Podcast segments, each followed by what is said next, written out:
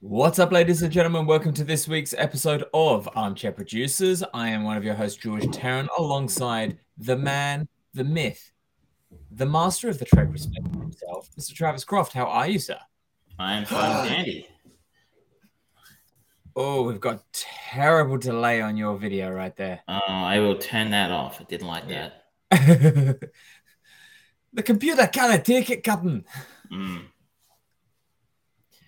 Uh, but yes, That's we are the Armchair Producers, and we bring you the chain movie of the week every week, where we link one movie to another to another into um, swapping from myself choosing to Travis to myself to Travis. And this week, Travis chose Rocky Horror Picture Show. Next week, it'll be my picture of choice. But we've got a bit of a show for you. We have got the return of the Trek Perspective, ladies and gentlemen. That's right. And am I right in thinking it's going to be a double bill or is it a triple bill at this point? It is only a double bill. I did try to get the idea of a triple bill off the ground. Um, poorly shot down. That's That was not a popular enough. choice. Not, not a popular choice. I think it's a trek that um, Michelle can handle in a certain period of time, and um, she's had her fill. So we were talking uh, Insurrection and Nemesis today. lovely, lovely. Um, obviously, Nemesis probably being famous for two things. One being the movie that killed Star Trek movie for a while, and uh, having a young Tom Hardy in it. And almost killed a young Tom Hardy. yeah, by the sounds of it, yeah.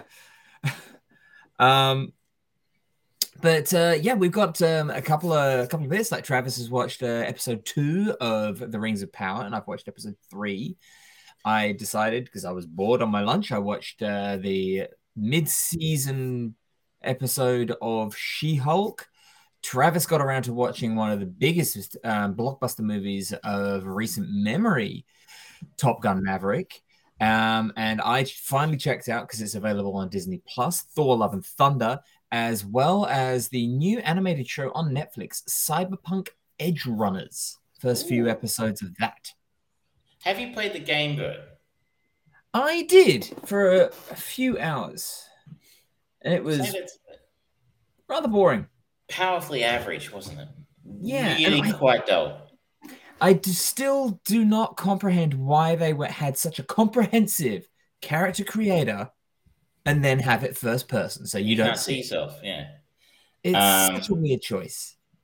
it's it's so weird to see a game like that. I think maybe it's improved now. I don't know. Um, yeah, it's a bit like No Man's Sky, right? No Man's Sky, if you're a gamer that launched with a huge hype and then Yeah. massively disappointing when it actually came out. Um, but they've continued to work on it in subsequent years. Now it's actually a really fucking good game.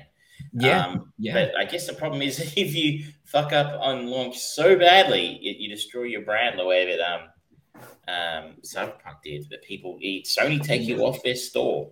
yeah. Um, you've got a long, long journey back. Uh, so I'll be interested to hear how a cartoon or TV show stacks up against the video game.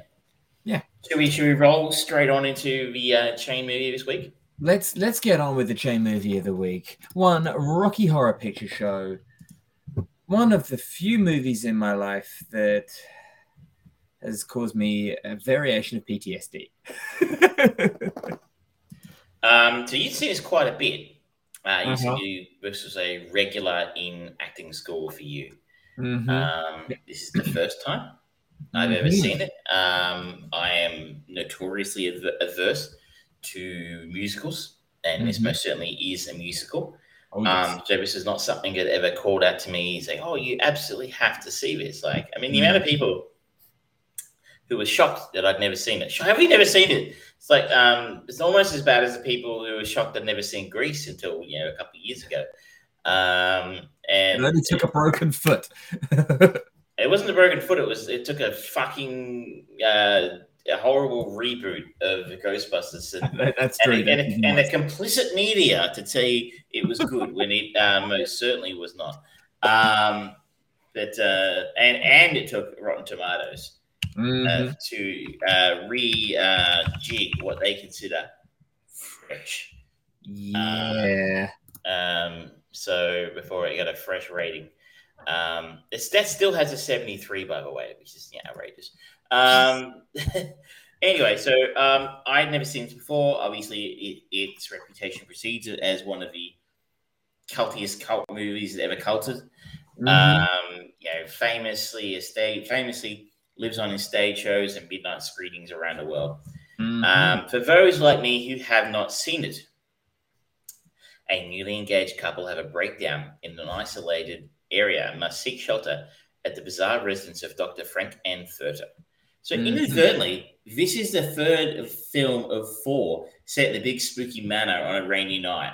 Yeah. Like the second in a row, third of the last, three of the last four weeks have been set in giant, spooky, spooky manners.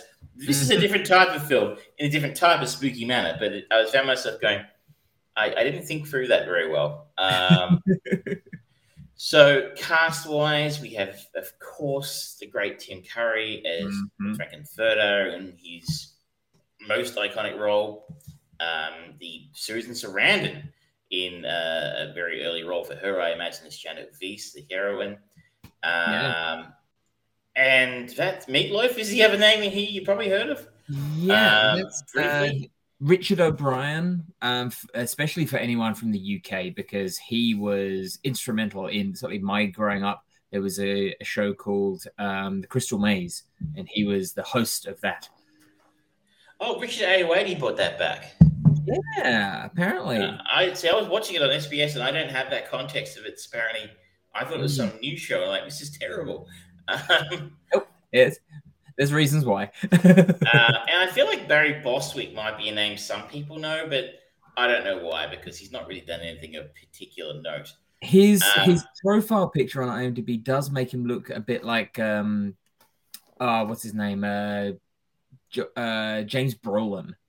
A little like bit, a, yeah, maybe that's it. Like a knockoff James Brolin. but I think most of his cast are most famous for doing this film. I mean, apart from probably Meatloaf and Susan Sarandon, who had whose fame sort of evolved beyond this. Even Tim Curry, I don't think ever outlived this role, mm. and this was his film debut. Yeah. Um.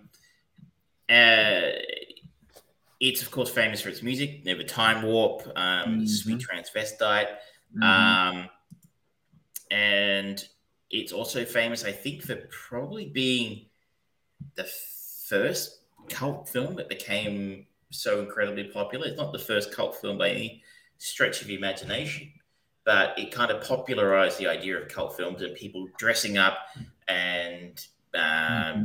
doing what do they call shadow casts, you know, acting mm. out the, the, scenes in the cinema in front, you yeah. know, while the film's on. Um, I know that became very popular with the Blues Brothers as well, and many other films subsequently, The Room and stuff. Yeah. Um, but this film kind of, I think, was the originator of a lot of that. Yeah. Um, all that said, I didn't hate this. I didn't hate this. I should admit it. I didn't hate this as much as I thought I would. Um, that said, it's kind of kind of nuts. Yeah, it's pretty wacky.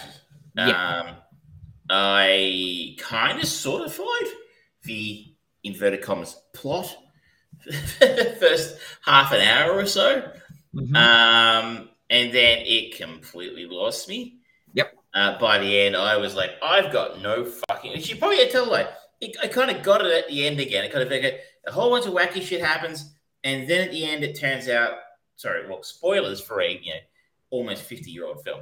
Um, they're aliens. Frank-N-Furter and is an alien, and mm-hmm. uh, Riff, Raff is that the guy's name? Riff, and yeah. and Magenta either are or turn into uh, other aliens uh, mm-hmm. who uh, t- try to take him home back to the planet um, uh, Transylvania. Transylvania. Um, in a transvestite system or something, right? Uh, yeah, uh, transsexual or, system. Transsexual in the tra- Transylvania system. System, and um, he doesn't want to go home, so they kill him. Yeah. Um, so that was random. So I kind of I get that. Like he's an alien and they want to take him home and now he's dead. It was just really the hour or so in the middle yep. stopped making sense. Um, I, I think I have um, I've had musicals explained to me in the best possible way, care of uh, Neil Gaiman's masterclass that I've been listening to, and he was talking about genre, and he said, "Yeah, one of the reasons for um, one of the things about going to a musical is the plot doesn't really matter. It's just a device to get you from song to song, so that the songs kind of make sense the way that they're presented to you, and that's very much the rule here. The plot is there, but it's just to get from one dance and song routine to the next. And even the musicals themselves, it's sort of like, okay, I don't really know what they're about. I, and you're probably right. It, it is just to get to get you through to you know, keep you entertained to the next song. Mm. Is what differentiates it from a recorded concert. Mm. Um, but I guess the strength of a musical, for me at least, is is largely based on how how that those those joiners hang together. So mm. how how strongly connected the songs are. If it's funny for a comedy or entertaining or whatever you want to call it, mm. uh, if those joins are strong, that's where I think maybe a, a, a musical has a better chance of succeeding for me. Yeah, so okay. I think of film musicals I haven't hated quite so much. They are usually the ones. So the producers, I, I quite liked. Well, I like the original film probably best, mm. and I saw a stage show, and the, the Matthew Broderick, Nathan Lane films, all right. Um, but I mean, those those bones are so still mm. very strong from the original Mel Brooks film. Yeah, and it's just so funny. Yeah, uh, then it kind of gets by. Um, exactly. Whereas something like Grease, where the story is pathetic, um, and the songs are pathetic. Um, makes for a pathetic movie. Um, so that that didn't hang together. And this one hung together despite the fact that those bones are very brittle in between the songs, because some of the songs, at least, are very catchy. So Time Warp is, you know, a timeless classic, I think. Um, you don't like it? I, I, I just had to hear it so often, and every everyone just always wanted to do the time warp dance. And it's like, mm, no, I don't dance. I don't enjoy dancing. I happily will burn myself rather than dance. Huh. so, I, I can see that and I, I appreciate that. I'm yeah. So kind of being in a scenario where it's like, oh, let's just do this again. It's like, uh, I'm in hell. well, I um maybe it's a UK thing or an American thing. Like it's a common thing for shit dances like that that pop out at weddings, mm, uh, yeah, and parties and stuff. I don't recall anyone that I can remember doing the time warp dance at a wedding or a party or anything I've been to. Normally in Australia, it's the fucking bird dance or chicken dance or whatever it is. Oh god, that's and, a classic. And, the, and the nutbush. The what? The nutbush. What the hell is the nutbush? That uh, sounds like something like a category on Pornhub. Well, it could be. Um, uh, it's a, I think it's a Tina Turner song. Um, so, Who? But, Tina Turner. Oh, Tina Turner. I thought you said something Jonas. I was like, what? One of the Jonah brothers? um, bear with me here. We're gonna do. We're gonna show you some nutbush dancing. This is this is YouTube. Oh.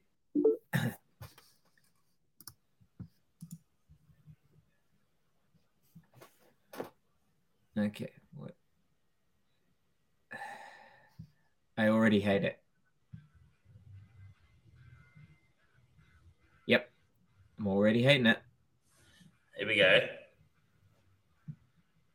I don't know why it's called the koala nut bush.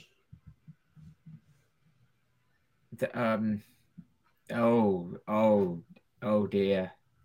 It's line dancing, basically. Oh, just oh no. Just, yeah that's just i've never seen that before and i i, I yeah i'm turning that Wait, off now. these german judges giving it a five. Um anyway so i think our commentary um, might have been terrible. the highlight of it, so yeah just nope. That that that That's a that is George. That that that is representation of hell to me. Yeah, well, I can understand that because that's usually the one where people going, "Come on, dance, it's fun," and you're like, "Is it? Is it?" Maybe for you, not for me. I say no, no. Uh, but anyway, let's get back to Rocky Horror. Thank you very much. Yeah. He got distracted. Ne- um, I, in, in sharing that, have lost my video feed. So, um, Ah. uh, it's, it's, it's happened. It didn't happen last week, that's for sure. Well, I got computer. Um, No, we're, we're a professional, Completely. professional group. I'll be right back. No worries. So yeah, um, let's just get a little for for the uninitiated, if there are any still out there, as to what um what legacy the Rocky Horror Picture Show has. This has been in many ways kind of lampooned and oh he's back already good So I was just what happens when I share a tab. So I need a new computer, I think. So if anyone loves interested in being sponsoring the show, giving me a new computer, uh, I'm up for that. hi-fi reading cinema you know we, we could we could be sponsored by both of them A- Alienware. alienware yep not spyware though So um, what are we saying? It um, I This remember were talking about the the, the Rocky the songs. I was saying I think the songs are yeah. catchy, but you think they're a bit overplayed, and you've been kind of subjected to them too much. Yeah, yeah. But even Uh, even then, it's sort of like they are still indisputably iconic, and there is, in spite of the oversaturation that I have of them, which is the same as what I get for most musics, thanks to working in retail. Um, it you still kind of just go like, essentially, any time Tim Curry is there singing and dancing and just being Frank Frank-N-Furter is like, fuck yeah, damn good. He was good, wasn't he? Um, Yeah. He owns the screen every time he's on there. Uh-huh. Um, and it's bizarrely entertaining for a Yeah. portion of a film. yeah. Like there's the Transylvanians, I think it's what they called the, the weird people with the glasses who look like they're from an 80s film clip. Um, yeah. uh, and I don't really know where they come from or what they're doing, but they're there and they are Mhm. weird looking and entertaining. And, and then there's a scene with Meatloaf, which is over in about three minutes, where he's a delivery boy or something and gets murdered with a pickaxe. And you're like, okay. No, his, ah, you missed this important part. He was the first um, man that was created by Frank-N-Furter, and he only half of a brain to create um, the meatloaf, and he ended up being this rebellious, rambunctious ne'er do well that was put into the vaults. And then he created the uh, kind of Atlas looking Adonis Rocky Or himself, Rocky. Rocky, Horror. um, with the other half of the brain. In the gold, a man in the gold underpants. Yeah. Um, who this is the, la- the last film he ever did. He Peter never did another fiction. Uh, I think. Um, oh, sorry, tell a lie. He did do a an uncredited role uh, in something else a few years later. Um, what a uh, yeah. So I obviously I missed some major plot beats, and that completely ruined the experience for me. Yeah. I was just trying to figure out what the fuck was going on most of the time. Like, what the hell is this? Mhm. Um, I found myself thinking while I was watching it. No wonder this. Fa- I mean, it's it's like I said at the start. It's the cultiest cult film that ever culted.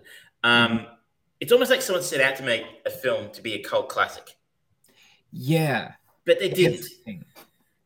Um, the story behind this is an interesting one. I did a little bit of research. Hmm. Um, that this film was released in a similar way to say Jesus Christ Superstar or Hair, which were both popular musicals of the age.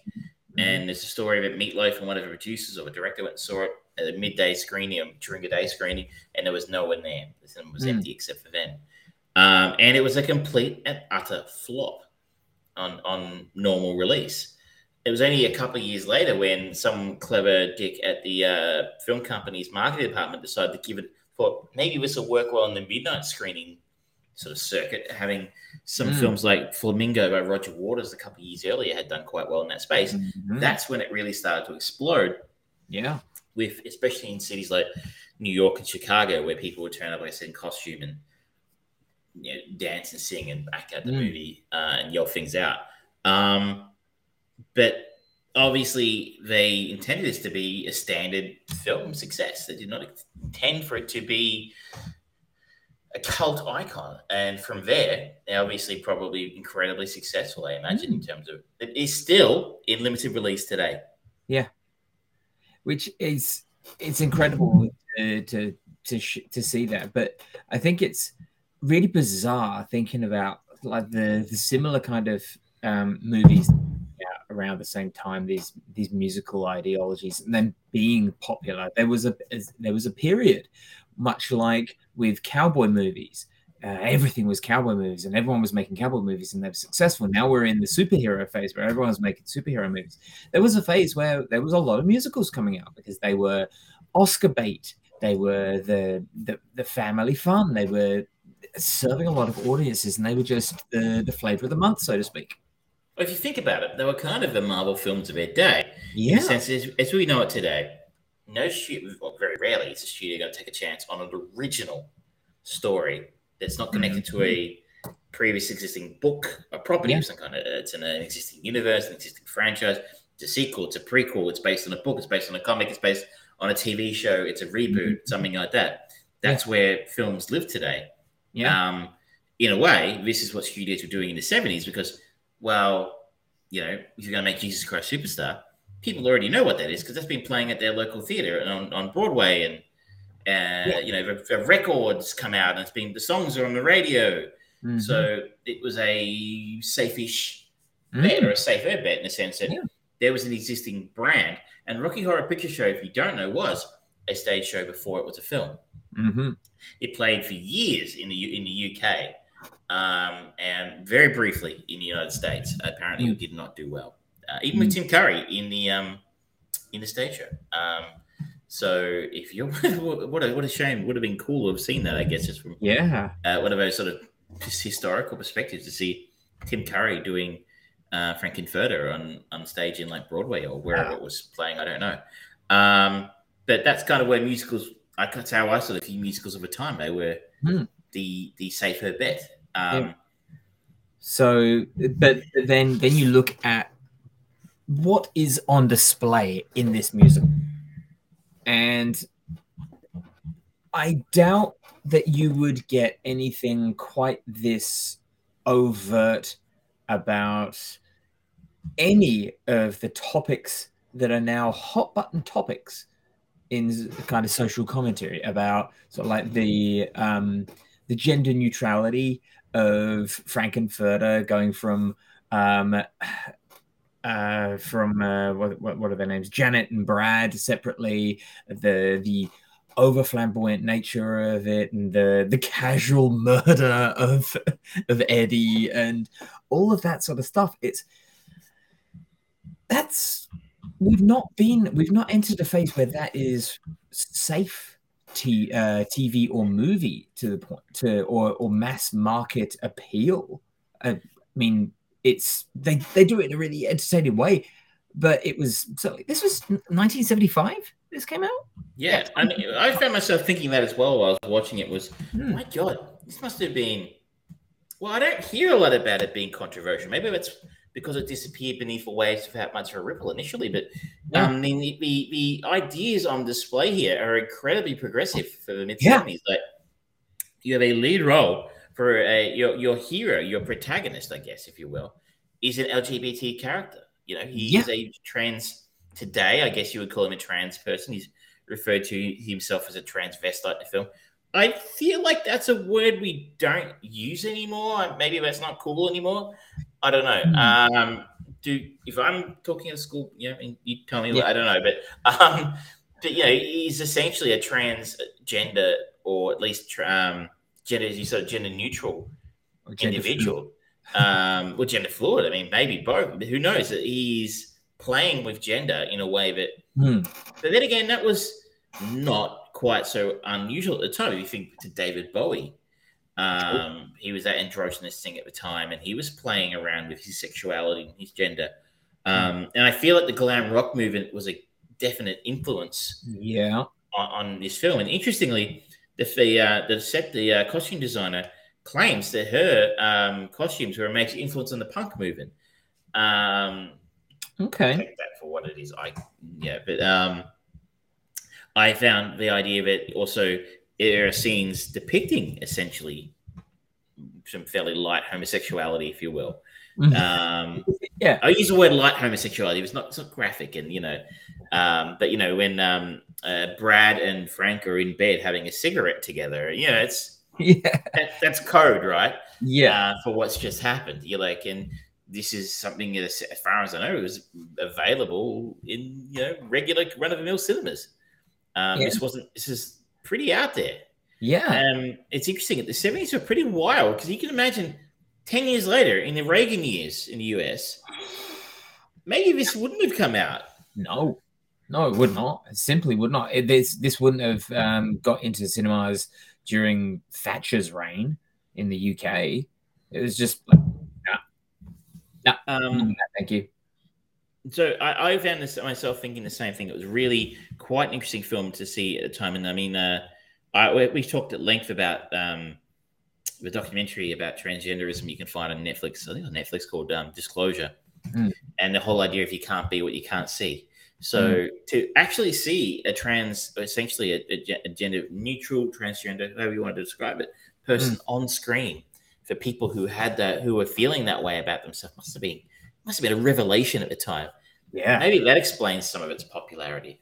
I think that I think that certainly just my my thought process process for that is as especially living in London, um, it was a people say oh it's night and day two, stark differences and yeah there are certain parts of London particularly around Soho and sort of like Chinatown kind of area that central London area where their personality the, the personality of the city does change at night and you get more of the outlandish braggadocious, big personality, alternative lifestyle, however you want to put it, people out and about feeling more confident in their space. So this having that midnight viewing success kind of makes sense because it's like, all right, this is this is the time when we're safe. Oh, fantastic! Let's see what's on the scene. Oh my god, it's me up on stage. you know, it kind of rings to some logic. That said, there are some issues in this film around consent. yes, yes, there are one or two. Um, so that would be the other the other this angle in the, the scene I was just talking about, whereas uh, Frank-N-Furter essentially pretends to be Brad or Janet to Brad and Janet um, to basically con them into having sex with him Mm-hmm. is pretty out there, and and you- you'd have to say it's essentially rape because that's a non-consensual encounter for both of them, um, and it's played for laughs. Yep. I just, I actually must say, I did sneaker. It's like, oh my god, what have you done to Brad? I've done oh nothing. Why do you think I should?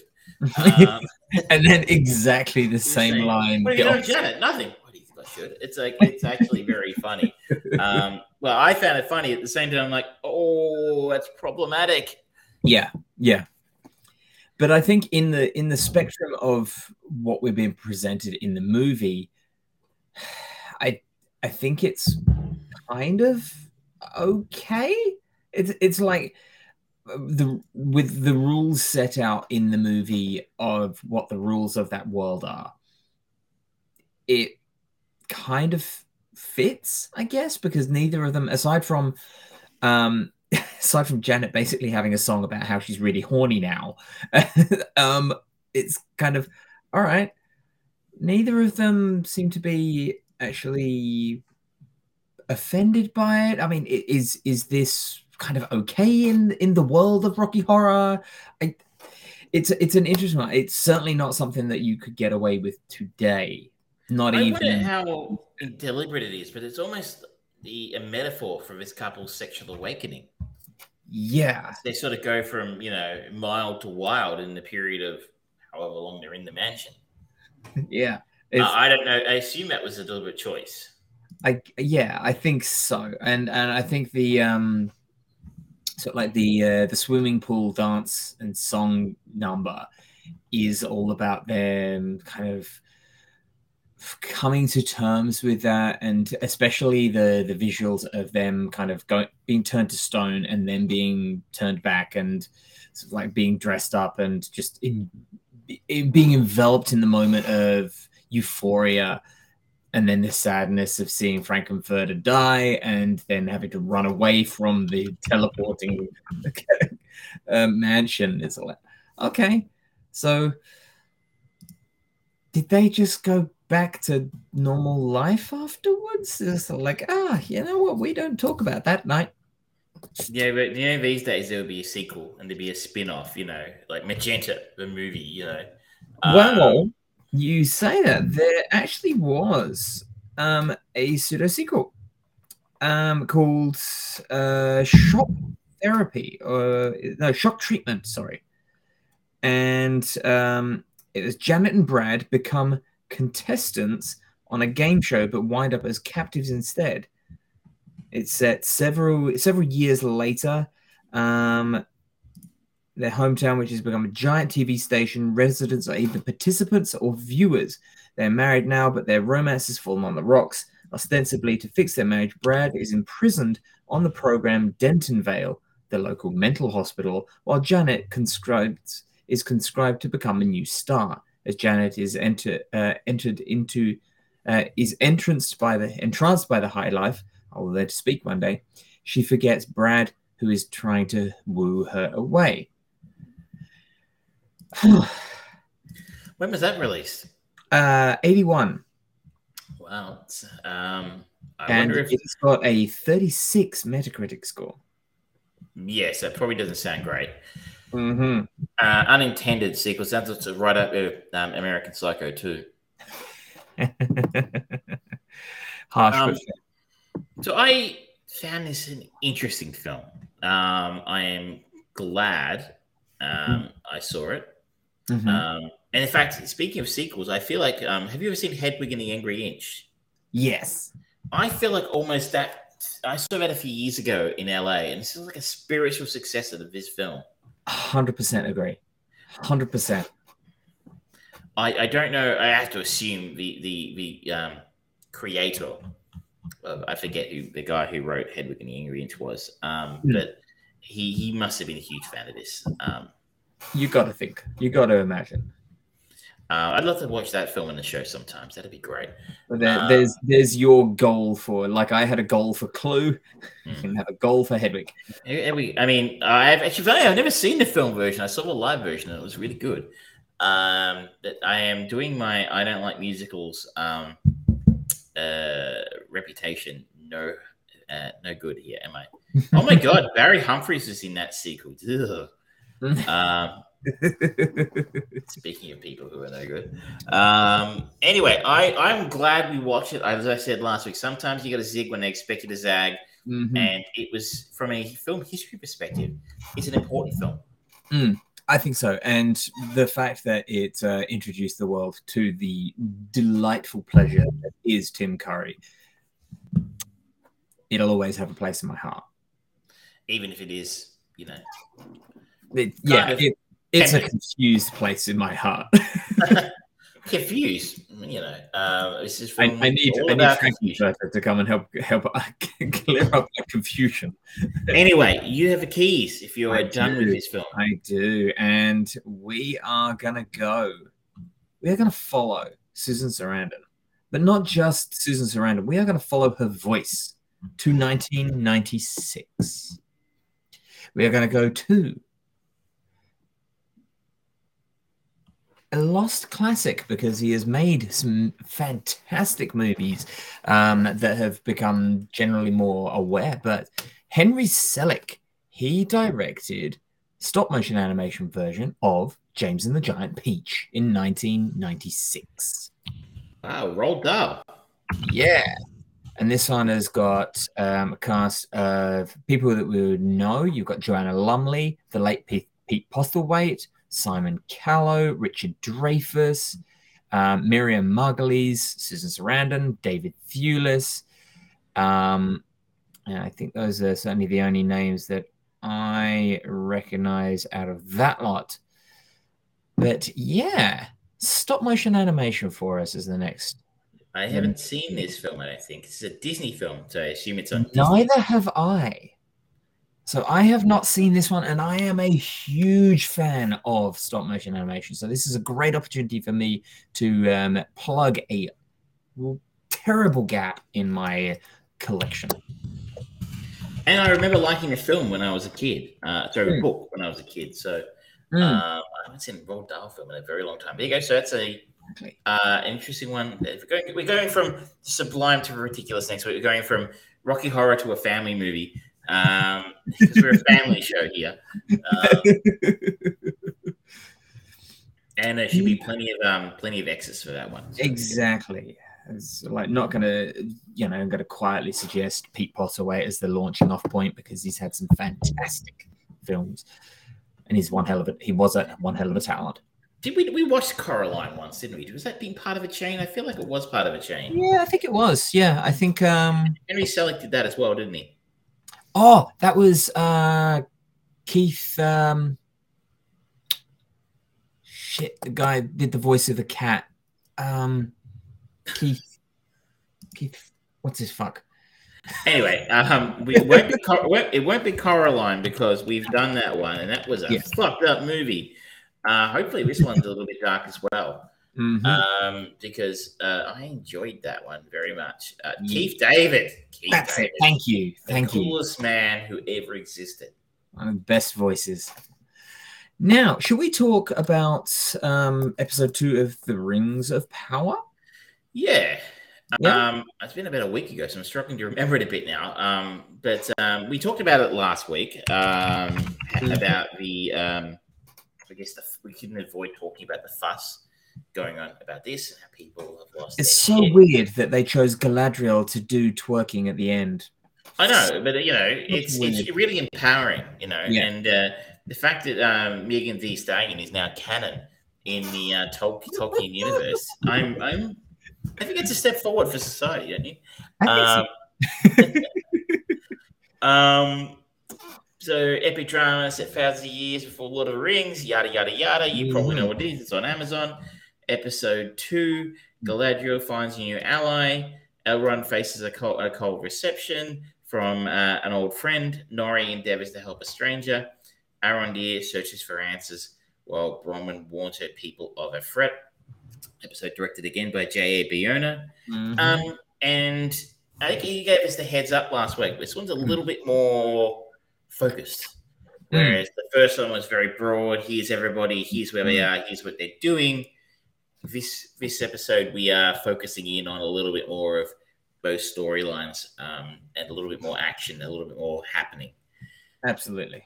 Um, we have um, Galadriel, played by Morfydd Clark, is has um, jumped off the Elven transport, going back to Valhalla or wherever the fuck it was going um, Frankston or something. Um, and I don't know. Um, but she doesn't want to go there, and who would blame her? Frankston sucks. Um, but you know, and she's swimming, which is you know an interesting choice. And she happens across a, a raft of survivors, and there we um, uh, have some interesting going on there. I won't spoil it for people. Mm-hmm. Um, we have uh, uh, what's his name? Um, Arondir. Mm-hmm. Uh, uh, sort of um, investigating a large hole in the ground, which mm-hmm. um, uh, is exciting. Uh, well, um, Bronwyn is trying to tell what is playing this the role of a Cassandra here. Mm-hmm. Um, it's uh, the fight scene between her and the orc I thought was probably the highlight of the series so far for me. I found mm-hmm. that very, very entertaining. Really, really nicely done. It was great. Um, that sequence was really you felt the appropriate level of threat and dread. It looked good. It really well done overall. I'm finding the story with the uh, Harfoots pretty fucking dull um, because yeah, they're Harfoots, they're hobbits essentially. So yeah, the hobbits mm-hmm usually yeah. least interesting characters in any film. Oh, I said it, people. I went there. Um, but there, there, there's a one of them discovers a giant that's fallen from the sky. That happens at the end of the first episode, Mhm. and uh, they are now trying to figure out what the fuck's going on with that giant. Mhm. Um, at the same time as Elrond is being set up for, I imagine, getting the rings cast, Mhm. the uh, rings of power. Yes. Um, I thought it was good. Like, I don't really understand why it's copying so much shit. Like, I, I mean, it's not the best thing I've ever seen. Then again, it's not going to be because I'm not a massive fan of fantasy. It's not really my chosen genre. But um, it's certainly entertaining enough to make me watch want to watch episode three. I just don't have a whole lot of time to um, to watch uh, uh, watch it yet, unfortunately. Otherwise, I'd be up with George in episode three. Very frustrating, I'm sure, for the viewers to be find I'm an episode behind him. We should have probably coordinated this. Um, but you'd think we would. Um, Professionals. oh, by the way, look what arrived today in the mail. oh goodness me. I Sexy. may one day see money from that. If you haven't already, this is a very fine book by the one and only George Tarrant. Um, you know, if you live here in Australia, he might even sign it for you if you live in Melbourne. Um, but uh, still available now. We haven't plugged this for a while. Yes. Completely off topic, but is available on the Amazons, yes. where you watch Lord of the Rings, apparently. So Exactly. You've if you've got Prime, you've probably got Kindle already. You can download the digital version for free, ladies and gentlemen. You can't sign a you can't sign a digital version, sorry, but you may sign a, a- the, the, um, the screen of your Kindle if you ask very nicely and promise not to sue you afterwards. Um, anyway, I'm thoroughly flummoxed why people hate this so much. It's um, I guess the other interesting development here is Elrond um, meeting the dwarfs, and this is Yeah. our first viewing of uh, first time we see the uh, dwarf kingdom. And I guess that's one of the first controversial bits is we have an Af- a female dwarf who's also uh, a person of color, um, because that that that couldn't possibly happen. And people seem to be really digging deep into that. Well, Tolkien, you know, didn't describe them that way. Like we said again, I just have to remind anybody who's watching who's pissed about this series, they're fictional characters. They're- What? we talked about this at length last week. They're fictional characters. um, Hollywood's lied to me. what did you make of you in episode, this in episode three? How are you finding your series? I'm still really enjoying it. Like I, I really liked um episode two as kind of a palate cleanser from the first one where we had like I said I said last time we talked about that like very stiff upper lip, almost royalty and regal kind of um machinations of the elves and how that was very long and drawn out and slow and meandering and very Tolkien feeling. And this, in episode two, you get more of the lifestyle of the dwarves and the fact that they can't there's there's the line where it's like oh it might have only been 25 years for you but it's been 25 years for me and i've got a whole family. You missed my wedding. You missed the birth of my children and all that stuff. And it's nice having that that dichotomy of viewpoints coming in and seeing a very different type of lifestyle for the for a very different race to what we saw in first episode. so very much enjoyed that And come back to that, that orc fight. So if you think, remember the orcs from Lord of the Rings, Mm. like they look pretty badass. Yeah. The, the characters in the film, apart from the hobbits, but you know, um, Sean Bean and uh, you know Viggo Mortensen's characters, I forget their names, Aragon and Sean Bean. Boromir. Uh, Boromir, um, you know, they they just take they, they kind of they can wail on the orcs. They kill a lot of orcs, you know. Um, they all kind of do pretty much except the hobbits. Um, they're only they're a threat in large numbers mostly, Hmm. except for the um that really big ultimate warrior hawk um orc who oh my god, he is the ultimate warrior. yeah um, you it. know you know exactly the one I'm talking about too. Um, the big ultimate warrior orc's kind of a badass and kills people. but um, you know, most of the orcs uh, they can be taken care of. But you can, you know, a human Hmm. Can go head to head with an orc and expect a good chance of winning if you're a skilled Mm. warrior. Mm. The orc in this is really kind of portrayed. One orc takes Mm. two of them to really take down, and they just he just keeps coming and coming Mhm. and coming and coming at them. And Mm-hmm. what I really liked about it is really setting the orcs up, which we haven't really seen a lot of yet, it's a genuine threat to these these people, mm. um, this com- small community of people, um, and it's kind of telling us, you know, the ones we saw later on maybe very different, or it's just the people fighting them how to keep some skill, and you need to be you come strapped, you know, with proper armor yeah. and, and, stuff, and you need to know how to handle yourself if you're going to go head to head with one of these things. I thought that was really smart, really well done. Yeah. Um, again, I think I feel like people are just maybe people complaining about it haven't seen it, or they're just and objecting on the because someone else told it. I think are very warped. Um, what I totally agree with you on the representation of the orcs. It is to go to use D and D as an analogy. Many many people just if you suddenly have an an encounter and it's sort of like oh and goblins appear, people just go eh, whatever. But goblins can actually be one hell of a genuine threat if um, RP'd correctly and if utilized correctly in that in that environment. And that's the same kind of feel that we how they've been being represented here at an early level, which a standard human would kind of qualify as, yeah, they're going to be a threat. They're kind of rabid and and they're strong. These orcs, they're, they're feral kind of creatures. The way they the way they're looking at the moment, and the comparison, the variation, I understand for two reasons. Um, how and why they are, shall we say, softer in Lord of the Rings is that it is supposed to be this band of genuine heroes and absolute fucking badasses. And seeing them uh, kind of like Musou through their their games where they're just swinging their sword around, just killing people and just destroying and wrecking fools it makes them look really badass and heroic and powerful, but it does make them seem more of like a, eh, they're not really a threat. It's when you suddenly start getting the Uruk-hai coming in that suddenly it's, oh, they're fucked up. Um, so it's really nice to have that threat and that. So twisting the knife a little bit is going, okay, you know this threat, but you don't know this threat it works. It works to drive the story and gives compelling reason for her to then just go back into the fucking tavern with the head and just go. That was a that was a that was a badass scene. I enjoyed that. Yeah, and it it's like good. I just don't understand. You know yeah. the the objection. I keep saying it. I don't understand the objections. I think it's good.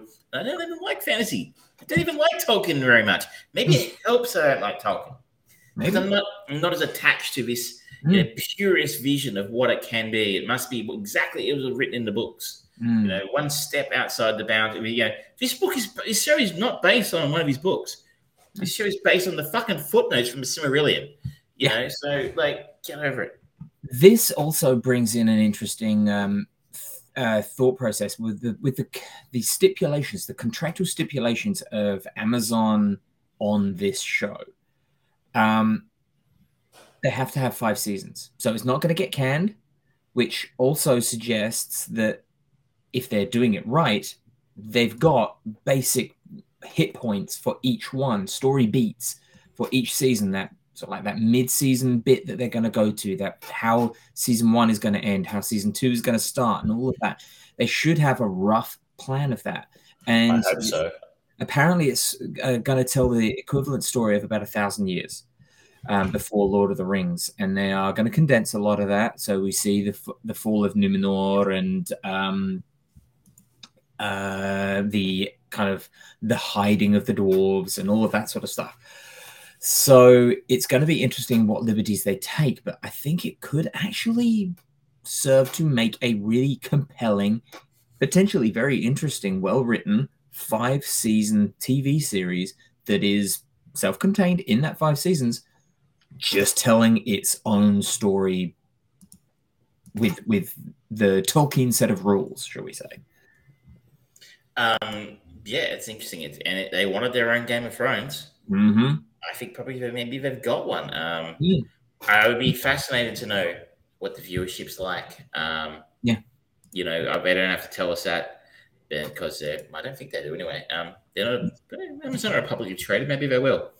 The rating on on is an on IMDb currently is a six point nine mm-hmm. for the show as a whole. Mhm. uh, remembering that it was review bombed to hell and back. Mm-hmm. So I, I understand. Um, you know, I, I was critical of uh, Rotten Tomatoes earlier. Mm-hmm. it does give us some, something of a some point of measure, at least. Rotten Tomatoes is worse. So it Yeah. has an 84% uh, critic score and a 39 audience score. Oh, jeez. I don't know how much we can trust that. Yeah. Um, just because, yeah, it's, we, we understand it's been reviewed bombed. It's become one of those sort of political hot potato shows that Mhm. you know, there are people who are making videos on YouTube getting lots and lots of views and stuff because they say it sucks. Yeah.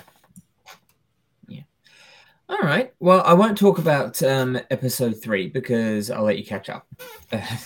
Um, but are you, are you still enjoying it? You're gonna keep watching? Yeah, absolutely. We've got um there it's still introducing a couple of new characters and doing a, slow reveals of other so like so like some more focus on the the bad guys a little bit and there are a couple of names that you suddenly go oh i recognize that name okay okay okay i see what's going to happen there building a little bit of that destined tragedy or heroism that helps get a bit more immediate uh, immediacy and urgency and agency in characters. So I think they're doing well, and it still looks great. I've, I'm sick and tired of so many shows having really good CGI and visuals and production values for the first episode of the second episode, and then it just kind of going, ah, yeah, we we blew our budget in the first one. We can't afford that anymore. Let's just get a pig standing on its hind legs as an orc, which I would ironically kind of find funny to watch. But um, this is like the most expensive TV show that has been produced to date, apparently, um, and it shows when you look at it. The production, the values, the costuming, the sound, everything looks stellar. So yeah, I'm in. Glad to hear it. I'm I'm I'm so I'm so impressed with it so far. It looks amazing. You can see the money on the screen. Mhm. It's entertaining stuff. If you haven't seen it and you're just believing the YouTube videos and the, the Yeah. stuff you see online, give it a chance. Um, I think you'll be impressed. Yeah. Now, speaking of Disney, um, Mhm. so, not speaking of Disney at all. Um, speaking of big tent poles, She-Hulk, you kept going. I've stopped. How is it going?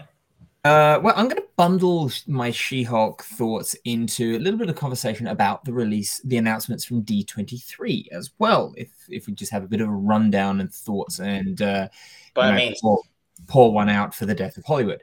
So, She-Hulk, um, this latest episode, which is episode one, two, three, four, it's called "Is This Not Real Magic?" She-Hulk's new client, Wong, is suing a magician for unauthorized use of the mystic arts. so, considering in episode three, Jennifer Walters addresses the audience straight away and says, "Oh yeah, this is my show. Don't forget that. We're not going to have a guest spot star every every episode. Four episodes in, they've had a guest spot every episode. So it's sort of like, hmm,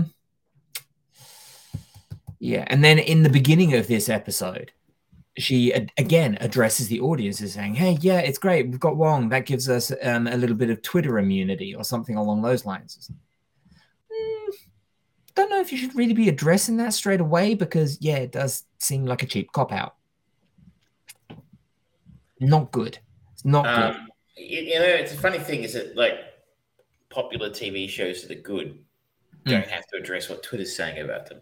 The only other Mm. thing I can remember doing that was when they they were so clever and they inserted the stuff in uh, Ghostbusters 2016 about the people on the internet don't believe the comments on YouTube or any they're stupid or whatever, and you're like, Mm. That was so Guys, subtle. Yeah. you saw that fucking trailer. You saw that trailer too. That that first trailer for Ghostbusters was terrible. Mhm. I don't care who. It's terrible. Um, Mhm. so, but like, it's if you're addressing your critics like that, I think they kind of win. Just Yeah. keep making the TV show you want to make. Yeah. Um, still, like we we talked about it off camera um, when I caught up with you and Michelle. Um, I have seen proof of life that she is still alive. Everyone, by the way, it is it is it's fine. The Trek perspective is somewhat consensual, contractual, should I say? because she lost the bet. To a necessary legal standard. Yeah. um, we were talking about it, and it's an episode where she essentially joins Tinder as Jennifer Walters, and all that she meets are assholes and you know crappy uninteresting guys and then not remotely interested in her because she never sort of like she's just presenting herself as she is as she is comfortable with to reinforce the fact that there is only one nice guy in the She-Hulk universe and he's moderately okay and he's only been in one episode. Um it's just bad writing it's bad writing. I get the message and talk to Michelle about this. And the the most poignant line of um, in the first episode where she says, "Oh, those are the baselines for my day." It's like, yes, that is very good. There are much better ways to express that continuously through the show. They're just doing the cheap, lazy narrative way to do it. On top of that, shit CGI persists in this show. It looks really bad. Anytime She Hulk is wearing that fucking silver suit, it looks like N64 graphics or something. It's bad. Um, the stories are uninteresting. It's not actually really developing the character of Jennifer Walters slash She Hulk. I'm not interested in any of her friends that are in the show. I'm only interested in Wong because Benedict Wong is good at what he does, and he is nailing his character. He has done since the first Doctor Strange movie. There's nothing else remotely engaging in this show, and I don't know why people are liking it. They, they believe they like what they're told to like, I think. Yeah, and I think they're just holding out hope until Daredevil makes his cameo, which, huh, there's going to be another cameo. And considering there's only nine episodes in this season, we've got four episodes down with cameos in all of them, plus confirmed Daredevil in at least one of them. So that's over half of the show with cameos. Hmm, not good. Not good. Now, let's go on to some of the big announcements from D23, Disney's big brand announcement. And there was tons of stuff that was announced, and all of it is unoriginal. Is it's all uh, based on pre-existing properties? Yes. Um, so we've got the Muppets, um, more of the Muppets, the Muppets Mayhem, which is coming next year to Disney Plus. Um, we've got uh, High School Musical, High School Musical, the musical, the series. I'm not even joking in that they've got two colons in that title. Um, and then they've got um, American Born Chinese. This which, one I'm interested in seeing. Yes, because it's actually essentially bios about some of the the, the most profound um, acting talents that are now finally actually being allowed to have a voice in Hollywood. Um, facing Michelle Yeoh and uh, Ke Huy Quan. Ke Huy Quan, so yeah from uh, uh, Everything Everywhere All at Once. Um, yes. And so, Daniel Wu is in here as well. Who? Yes. I've seen him before. Anyway, um, but it looks uh, it's based on a graphic novel, I believe. Mm. So I'm excited to um, to see that, and hopefully it doesn't get the typical Disney bio trend of just being very, very candy cane sweet I hope that they actually have some substance to it. But um, we'll find out, I guess. We've got the Percy Jackson and the Olympians TV series. Um, the Proud Family, which is considering it's louder and prouder, it's an all new. Sh- uh, it's next season. Growing yeah. up. I'm just looking for his announcement. Apparently, that's a season two. I've never heard of a first season. Me neither. Uh, there's uh, one down here. There's a sequel. They made a sequel to Doogie Howser, and I wasn't informed. I I don't care. um, then we've got oh yep, there's the Santa Clauses. Mm-hmm. National Treasure, Edge of History TV show. Um, what else have we got here? Marvel's Moon Girl and Devil Dinosaur, which don't know, don't care. It's, I don't it's for kids. Yeah. Um, what else have we got? I'm just looking through the list here. Yeah, something, Doogie.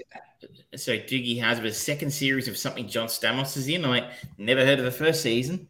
Yeah. Um, uh, um, Zombies three. Apparently, I love this line here. Um, the third installment in the uber popular Zombies franchise. So uber popular, I've never heard of it. uh, Descendants four. Um, and then, of course, we've got all of the movie releases, which are painfully disturbing. I have a question for everyone out there. And that is who fucking asked for a Mufasa origin story?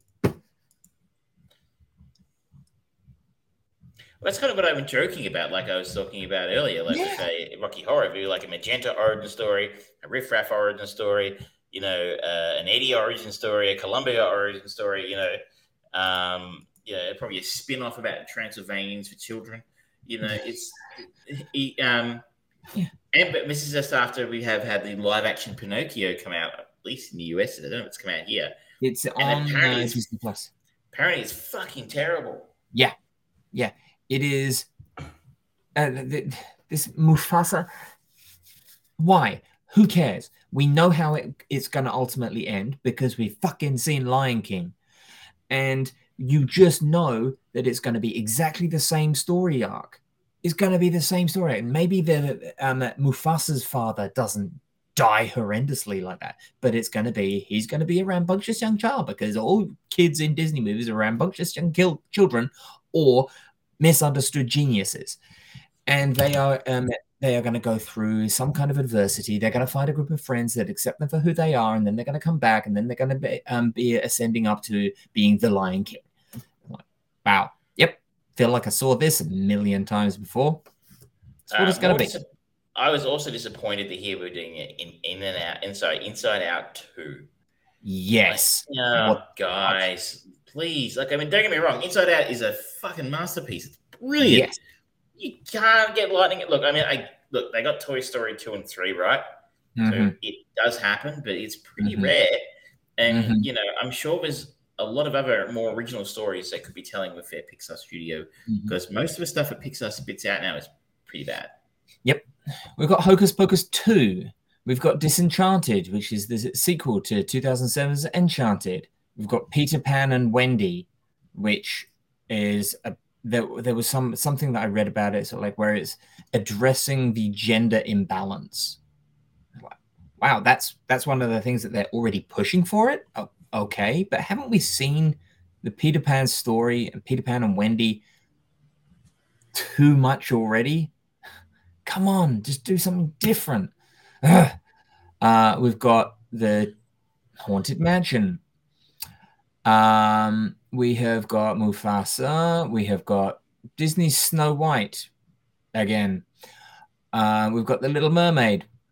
We've got Elemental. This is a new movie, but it's Disney and Pixar, so it's now somewhat questionable. Win or Lose, which is Pixar's first TV series that they're doing. Elio, which is another Pixar movie.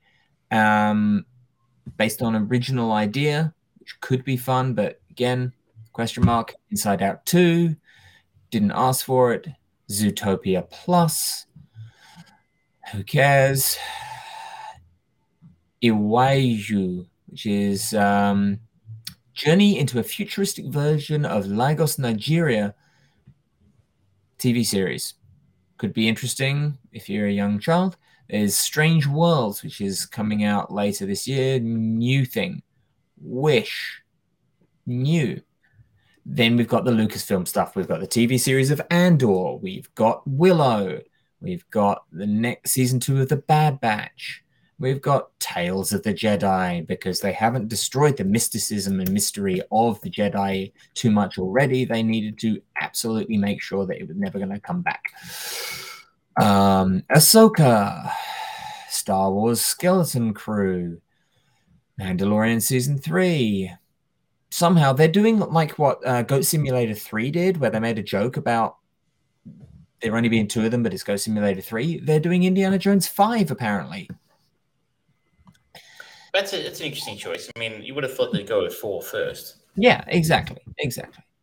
Uh, Marvel Studios, we've got Wakanda Forever, we've got Ironheart, which is a TV show, Ant Man and the Wasp, Quantumania, Werewolf by Night, which it's some kind of special presentation. Don't know what it is. Secret Invasion, which is a limited TV. series, I think. Armor Wars, Loki season two, Fantastic Four, Echo, Daredevil Born Again, which Charlie Cox recently came out and said, yep, the first season of the Disney show is not going to be season four of Daredevil. It is season one. So what are they going What to does that actually even mean? Like, Yeah. throw away the storylines and everything that was in the original, or Yeah, because they, though, even though they were over at Netflix, they were still kind of connected to Agents of Shield, which I think is still technically canon, maybe. So, huh, curious. Um, Captain America: New World Order, uh, the Thunderbolts, the Marvels, and then you've got Avatar: The Way of Water. Woohoo! Muppets Mayhem, High School Musical, the musical, the series um, and the rest I've already talked about.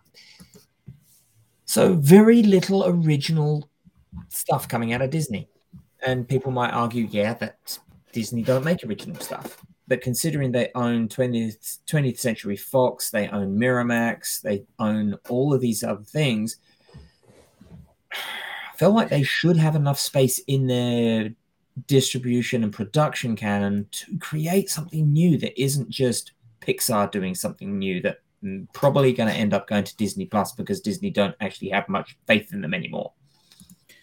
Um, I guess what it made me, th- I had to think about this the other day, is Hmm. that they just really need to give you reasons to stay subscribed to Disney Plus. I feel like Disney Plus is probably, aside from you know Marvel and Hmm. you know, any, any future Star Wars film products projects, which apparently are all still on hold right now. Mhm, Um, they just need to keep you uh, subscribing to Disney Plus. mhm. And despite the fact that She Hulk is trash, um, and I, I, I would go so far as to say I think pretty much every Marvel series, apart from maybe WandaVision, has been average to disappointing Mhm. for Yep. me at least. I know some people like one or the other. Um, Falcon and Winter Soldier had its moments, and Loki had its moments. But overall, like, most of them, except for WandaVision, for me, have been pretty average to bad. Yep. Um, but they've still got more subscribers than they have on Netflix. Yeah. Um, the Mandalorian gave up halfway. Sorry, uh, Boba Fett gave up halfway through and made it season two and a half of Mandalorian. Like people don't care as No. long as they keep getting a new Marvel show, a new Star Wars show, or something else they familiar they recognize. Mhm. A, you know, a new Marvel film, a new Disney film based on something they recognize that they can fucking put the kids in front of them. They'll shut the fuck up for a couple of hours and watch Pinocchio, the live action piece of crap. They don't care. I Yeah. it's working. Yeah. Yeah. And then it doesn't matter. Content matters. Mm-hmm. Yeah, and and it's just extraordinarily disappointing. And I went into work after D twenty three finished, and everyone was going, "Oh, did you see so much so much cool stuff?" I was like, "Where? I didn't see it." Um, yeah, so uh, I'm, I'm with you. It's it's none of that inspires me. I mean, I Mm. have Disney Plus, but mainly just for the show. I think that's not very rarely do I find something good on it to actually watch that I want to watch. I mean, it Yeah. would be nice if I, I know they've got the stars side of thing as well, which is slightly more adult oriented. But Yeah. um, I thi- I think anything. I think to myself, the only streaming service now that I think is doing interesting adult, yeah, what do you call it, um, adult content. If you're not, and it sounds like adult content, like something a bit naughty, but you know, t- TV shows like for for grown ups, Yeah. yeah, is Apple. Yeah, Like Netflix makes garbage now. Prime is determined to play in the fantasy space, which is fine. But actual, you know, intel- intelligent, adult-oriented television, Yeah. is Apple. You know, we had um, uh, the some really good uh, shows this year, which we've talked about in the past. What was that one with it? Ben? I, I can't remember the name of it, but um, Oh, Severance. Severance is the one. Uh, And we have a new season of For All Mankind, and Mm-hmm. yeah, the, the Breakfast Wars and stuff like that. The Morning War, sorry. It's it's just they're actually we're The doing Breakfast Wars would be great though. If, it would be interesting. Yeah, we're set, yeah, Count Chocula versus Snap Crackle and Pop. Um, damn your Captain Crunch. there should be a Super Smash Brothers style video game with them in it. That would be cool. Um, I'd be down for that. anyway, uh, I, I, it's Hmm. it's actually kind of soul destroying and seeing so Yeah. little interesting stuff happen. And then then you see people who you respect going, "Oh, it's good, it's really good," and you're like, "It's really not. It's Hmm. really average." Like, I mean, could you please stand up for something better? Yeah. And it's not as if they're going, oh well, Dis- Disney's a Disney's running out of money. They need to. No, they are more rich than they have ever been. They can afford to take a gamble on some things. Make something interesting. You've got yeah, go and make some two million dollar productions on the side. Yeah. Um. Yeah, I was reminded this week because Clerks Three I think comes out in the states this week. Mhm. Yeah. No release date in Australia, Kevin. We exist. We do. Um, uh, but we are know, not the island off the side of England. it's um it's been getting good reviews. Yeah, there you go. It's a film made for twenty five thousand bucks. Yeah. Um, I know Kevin hasn't always done great work, but like wherever Kevin Smith's, I mean, give these girls a chance, you know. Yeah.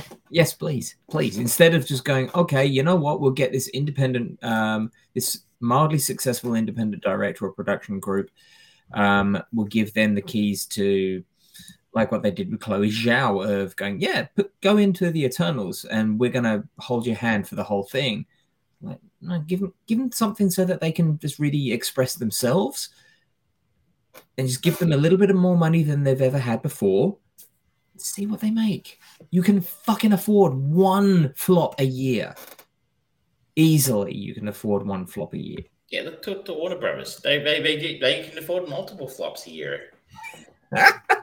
Ooh, ooh, getting the knives out. Segue into the trailer. Just write them off. Just write them off. Um, what they do. Um, I think it's uh, time Mm. to go back to uh, the Trek Back to space.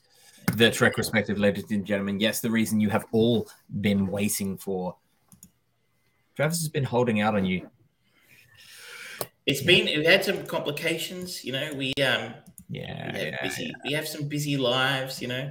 Um, Michelle had an exam an essay due last week, which he she had to write. So um, mm-hmm. yes, I, I, I promise. Um, he's queuing it up here. Yeah. Meanwhile, did while you're queuing that up, did you watch um the Knives Out 2 trailer? I haven't seen that yet. No. Ooh, it looks good. It looks good. And there was an early review that I read about it, and it's nine out of ten. So Hope, hopefully, hopefully so.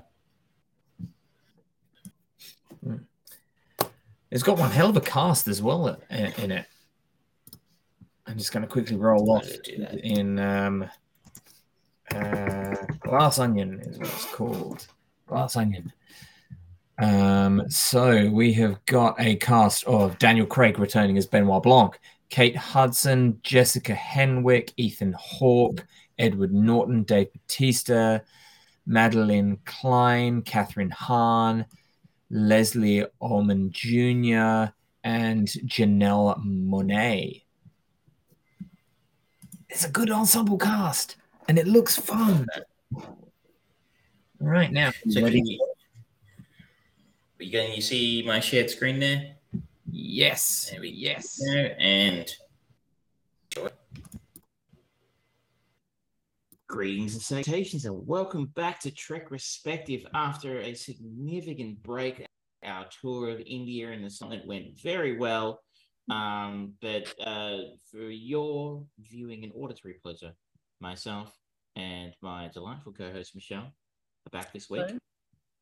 Uh, and we've got a double feature, but it's going to be a Nitro double uh, Trek perspective this week as we motor on towards the end of what has been a remarkable journey, a, a trek, one might say, um, through the stars, through the cinematic universe of Star Trek. We are talking Star Trek Insurrection and Star Trek Nemesis this week, the last two Star Trek Next Generation films. Uh, how are you feeling, Michelle, that you're so close to the end? I cannot believe it, Captain.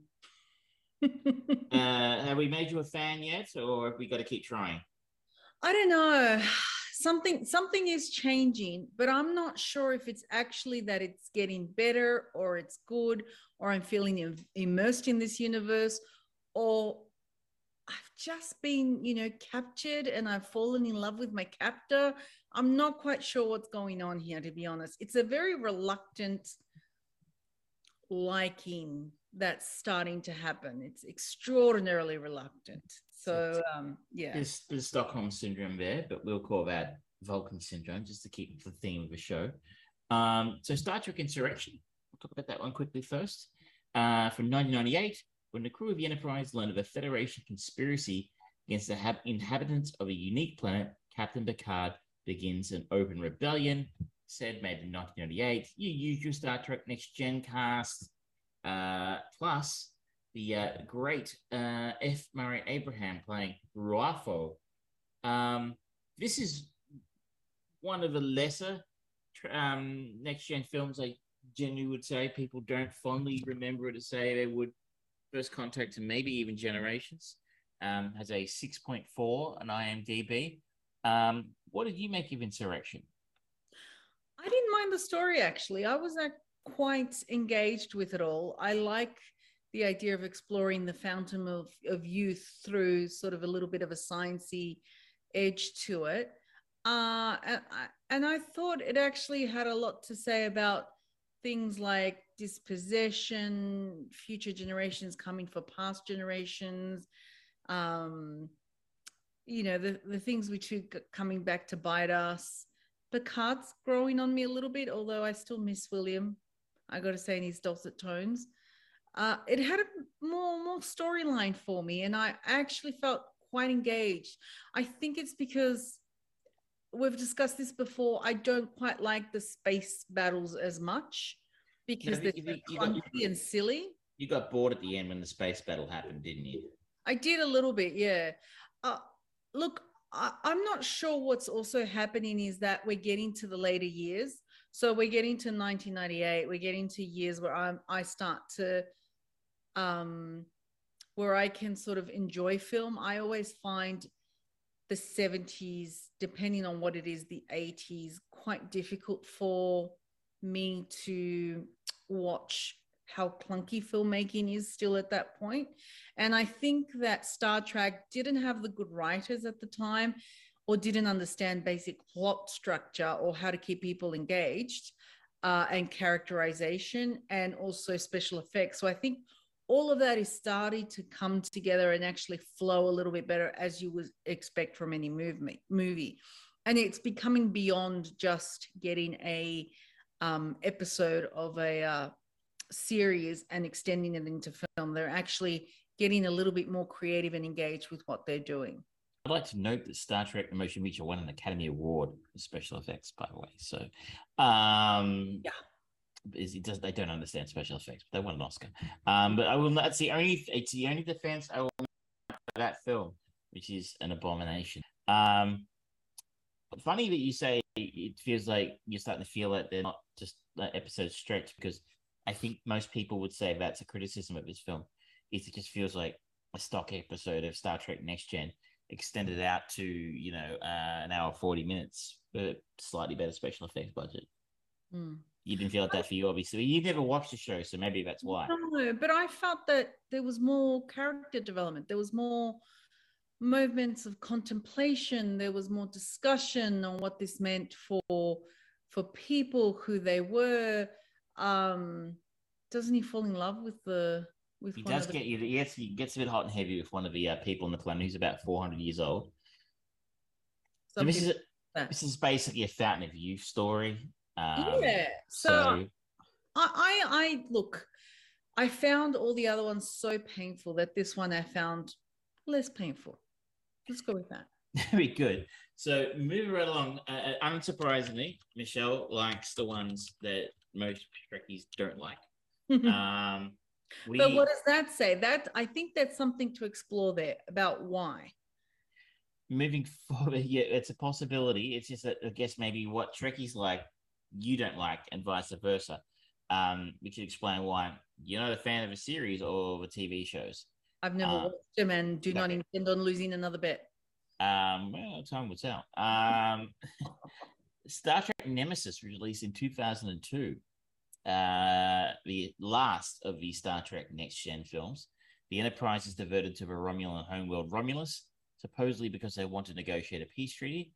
Captain Picard and his crew discover a serious threat to the Federation once Praetor Shinzon plans to attack Earth. The big notable addition to the cast here, is, oh, two of them really, uh, Tom Hardy in a very young Tom Hardy in a very early role for him playing Shinzon, and Ron Perlman um, playing his viceroy, but under a lot of makeup. So only the voice really giving him away there. Nice uh, cameo from Kate Mulgrew as Admiral Janeway. Um, what did you make of Nemesis again? A much maligned film in the Trek um, lineage, not fondly remembered by Trek fans. I really liked it. it's actually probably the one I've liked the most so far. I thought the actorial chemistry between um, Patrick Stewart and Tom Hardy was very, very good. I thought Tom Hardy, how old is he? 23 in, in, in real life when he did this? About that, yeah. he's got he just has such screen presence and angst and the acting between them and the back and forth is fantastic. I love the storyline about the cloning. I loved the motivation of the um maybe that's the case. Maybe the villain is a good villain. Maybe maybe it's a you know how marvel suffers from bad villains. Maybe trek has suffered from bad villains in the past and this time we get a full arc of the villain and understanding and motivation. Um, the fight scenes weren't too were were short enough and exciting enough and from interesting angles enough and kept the story upbeat that it just wasn't endless just looking at the ship. Um, I thought the the mind meld stuff was a bit and the mind rape insinuation Pretty edgy for Star Trek. pretty no pretty edgy for star trek i'll give you that um interesting. Uh i i just overall i thought that the acting was better the storytelling was better the special effects were better. I really liked it. I don't understand why it's much maligned. Well, Where's- again, I think what's people the criticism? And again, well, I think people again thought it was a long episode stretched out to two hours. Um, they just, sort of, you know, the, the spoiler alert for a 20 year old film, depth for popular character in data. Though apparently, if they were going to make another film, he was going to, um, he was going to be brought back. Um, look, I, I remember uh, at some point in the to past, understand why trekkies don't don't like this film and didn't like the previous film I I said I think I just think they were a little bit underwhelming in the sense that they weren't very cinema. I, look, I can't speak for all Trekkies. Um, they're they're fairly middling as these films go. So, for example, um, just a rating of First Contact about a seven and a half. These are about a six and a half. So they're not Star Trek Five bad. I just think people were a little underwhelmed by them. There was a lot of talking, a lot of exposition, not a lot of exploring, not a lot of action, not a lot happening. Uh, and So bit- I, I think we got to the bottom of what it is then. What the trek is like is the exploration of ideas through sci-fi worlds. What I like is character development and relationship between the characters and motivation. And so whenever there's that in the film, I respond to that. And when I get the rest of it, which is not tethered in, there's nothing worse than watching uh, an intellectual exercise without in storytelling without it being tethered to character. There's just no point in that. I think it's it's never good writing to do that. Um, I mean, you should note that the the cast itself were generally notably disappointed in this film. Um, but uh, the cast, in particular, Jonathan Frakes, Marina Sirtis, and LeVar Burton, have leveled fierce criticism at Stuart Baird, the director, over his direction of the film, claiming he hated the Star Trek universe and knew nothing about it. Frakes even called the film a huge disappointment. For his part, Baird expresses his frustration in the Blu-ray commentary, having to tell a story in an established universe with pre-existing design and character relationships. Hated having to re- reutilize recycled sets and props. Had trouble remembering the names of the ca- main cast. I have trouble remembering the main cast. I can understand that. Well, I mean, you went hired to direct a you know fifty million dollar film with in it. So basically, the main thing that I can get there that is actually a a leveled argument is that this person came into this universe without respecting the universe and actually told a good story. Well, I guess you think it's a story. Uh, the critics didn't, and I don't really look. I mean, a six point four is not a, a disastrous rating on like, um, but I look if people watching tell me I'm wrong. If you're a Trekkie and you love this film and you think it's one of the better ones, uh, I'd be interested to hear why. But I think the meta is it was a disappointment and a disappointing way to end the series. It was definitely a commercial failure. That's why there wasn't another Star Trek film for seven years. Oh Jesus! Thank God. Seven Uh, years. So wish- the audience score in this on Rotten Tomatoes is 49. Um, I'm still not getting to the essence of why. I still, what is it? I mean, these all criticism when you're just like, oh, he's having a laugh, he's having a laugh. But what do you actually mean? Why did the people not like it? Why? But I'm not everyone, so I can't tell you. No, but Um, what's the zeitgeist sort of communicate on that? Um, unless you're a fan of a long memory and a short attention span, sit this out. A flat farewell to the next generation crew. Nemesis is a wheel spinning brand extension exercise bereft of anything beyond generic spacefaring hooey. A movie that blandly goes where too many Star Trek pictures have gone before. The outcome is professionally as crafted as ever, but the material feels learned by. Um, so there's some of the criticisms uh, that I can just quickly see here on Rotten Tomatoes, for example. Okay, so basically they thought that this was kind of like, you know, Star Wars number nine, and it should have just been the end, like a status. It should have been for the for the fans. It should have been akin to um the fourth Avenger. Maybe it, it, it, it felt. I think the read I'm getting quickly here is it felt it was a bit half-hearted, a bit lackluster, and a bit. Okay. Uh, I don't actually. I think it's actually maybe after watching it with you the other night. I think maybe it's it's a film worthy of revision. Now, twenty years later, that maybe it wasn't as bad as we thought it was when it came out. Um, just sort of a wet noodle of a film is kind of a vibe I think people get. Maybe you can just never satisfy that anticipation. Well, And we will find out. tempered- when it's tempered with reality, then after a while, upon reflection, nostalgia kicks in and goes, ah, it wasn't so bad.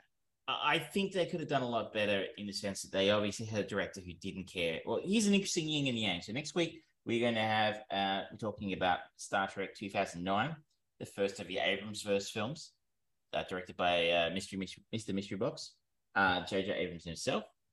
And there's someone else who doesn't like Star Trek, and he went out and made a Star Trek film for people who don't like Star Trek, and it did very well, and people liked it. So uh, I will be interested in the yin and the yang for you and your perspective on yet an, another installment by someone who, like yourself, isn't a fan, isn't enmeshed in the series um, lore and and history like many people who've made other films are, like Leonard Nimoy or William Shatner, who are deeply ensconced in the Trek universe. I- I must say, there is no joy.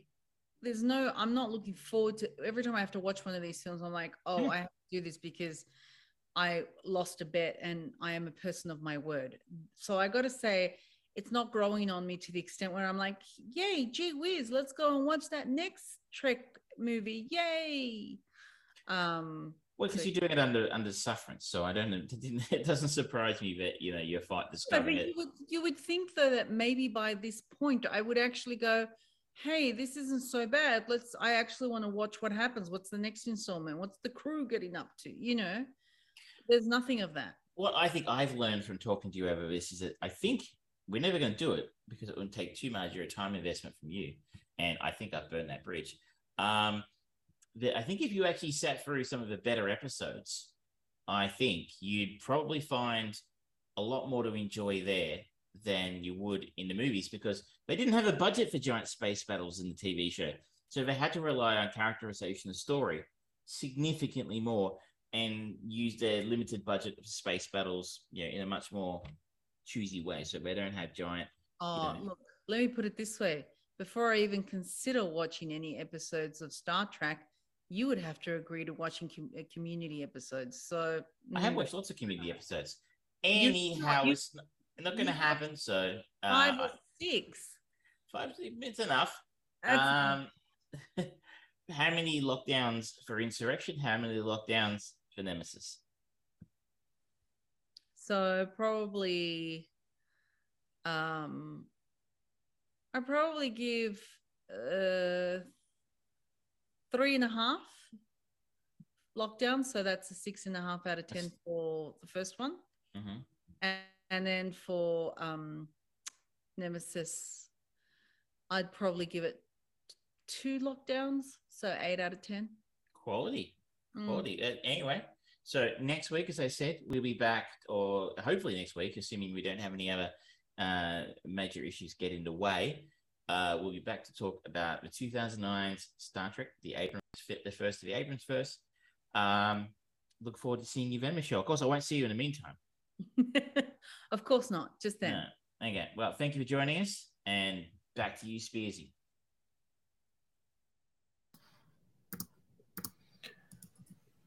There we go, ladies and gentlemen. And the contrarian of the Trek Perspective.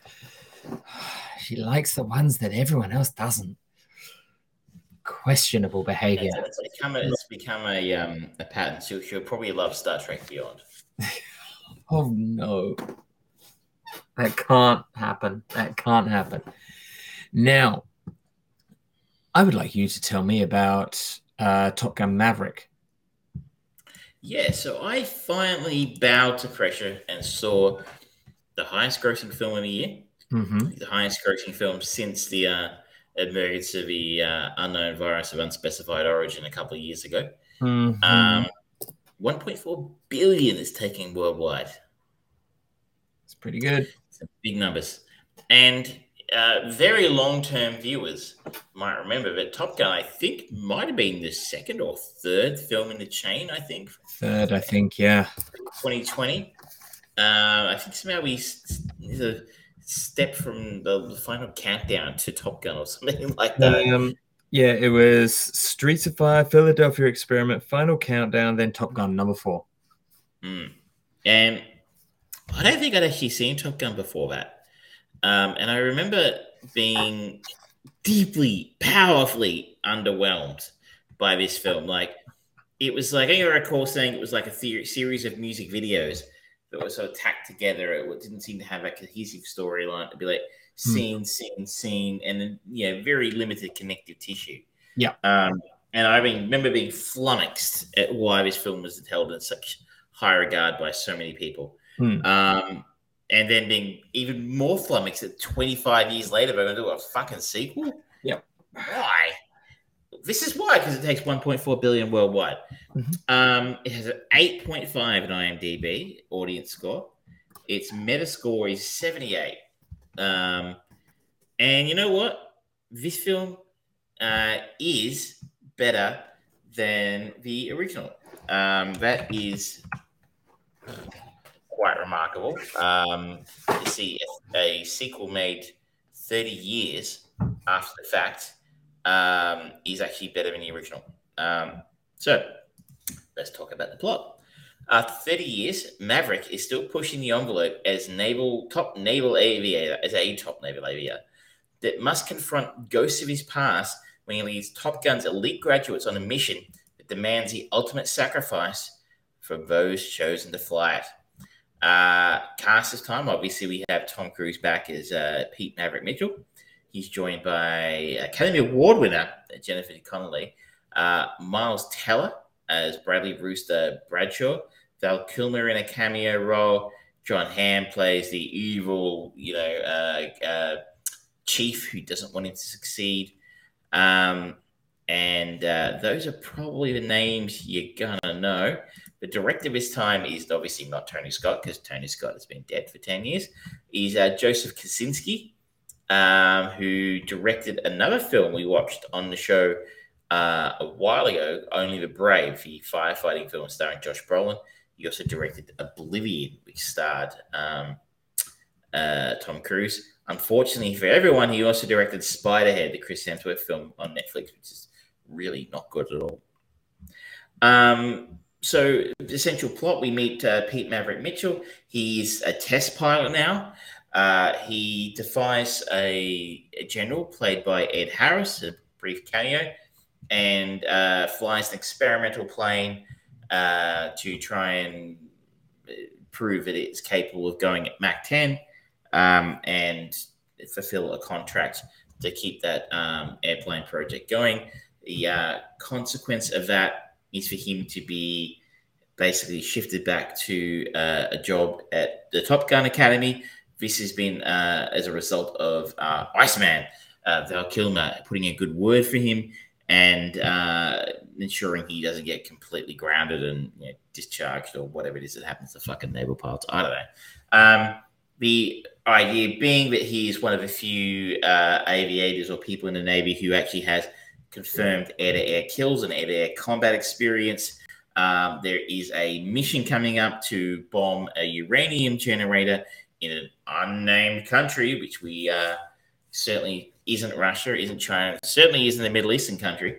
Um, and it's a very difficult mission.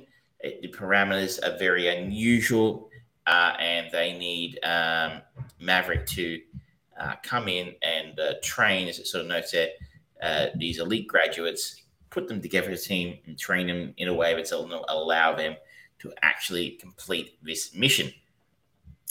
Complicating factor is uh, the addition into the team of Miles Teller's Bradley Rooster Bradshaw, I think it is. Um, he is a the son of Goose, the character played by Anthony Edwards, I think it was, in the original film in the 80s. Uh, for those who are uninitiated and don't remember what happened in that film, Goose dies at the end. So, mm, spoiler alert for a fucking 40 year old film. Um, so, Goose dies at the end. Uh, Brett Miles Teller plays his son, and there's insinuated that it is some, some friction there between the two of them. We find out later that uh, Tom Cruise attempted to, or got his application to the Naval Academy pulled, and they don't get along. So he include the tension fact that Bradley doesn't like uh, Tom doesn't like Maverick, um, and he has they have to work together. Additionally, we have a, a romance or a I guess a tale a pre-existing relationship between uh, Pete and uh, Jennifer Connelly's character Penny Benjamin. She owns a bar where Top Gun Academy is. They've got some sort of history, uh, which is hinted at, uh, and there's a very soft and average B story about them rekindling their previous romantic relationship. Um, the uh, head of Top Gun Academy, uh, Admiral Cyclone Simpson, played by Jon Hamm, he's not a fan of Pete Mitchell, doesn't want him there.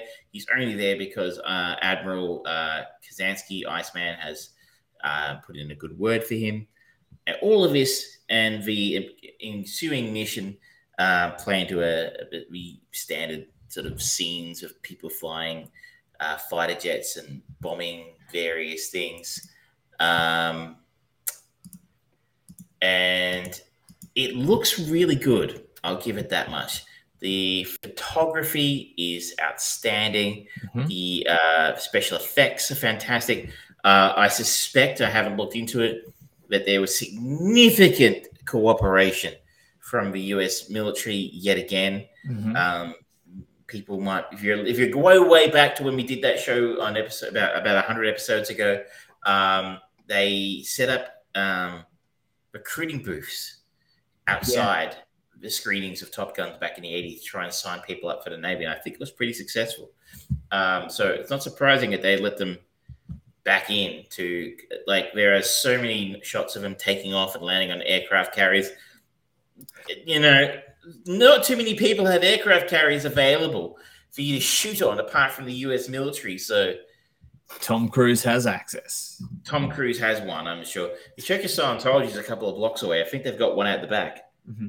I think um, we've said we've said Church of Scientology one too many times. We, oh, yep, our, our viewership has spiked to five thousand.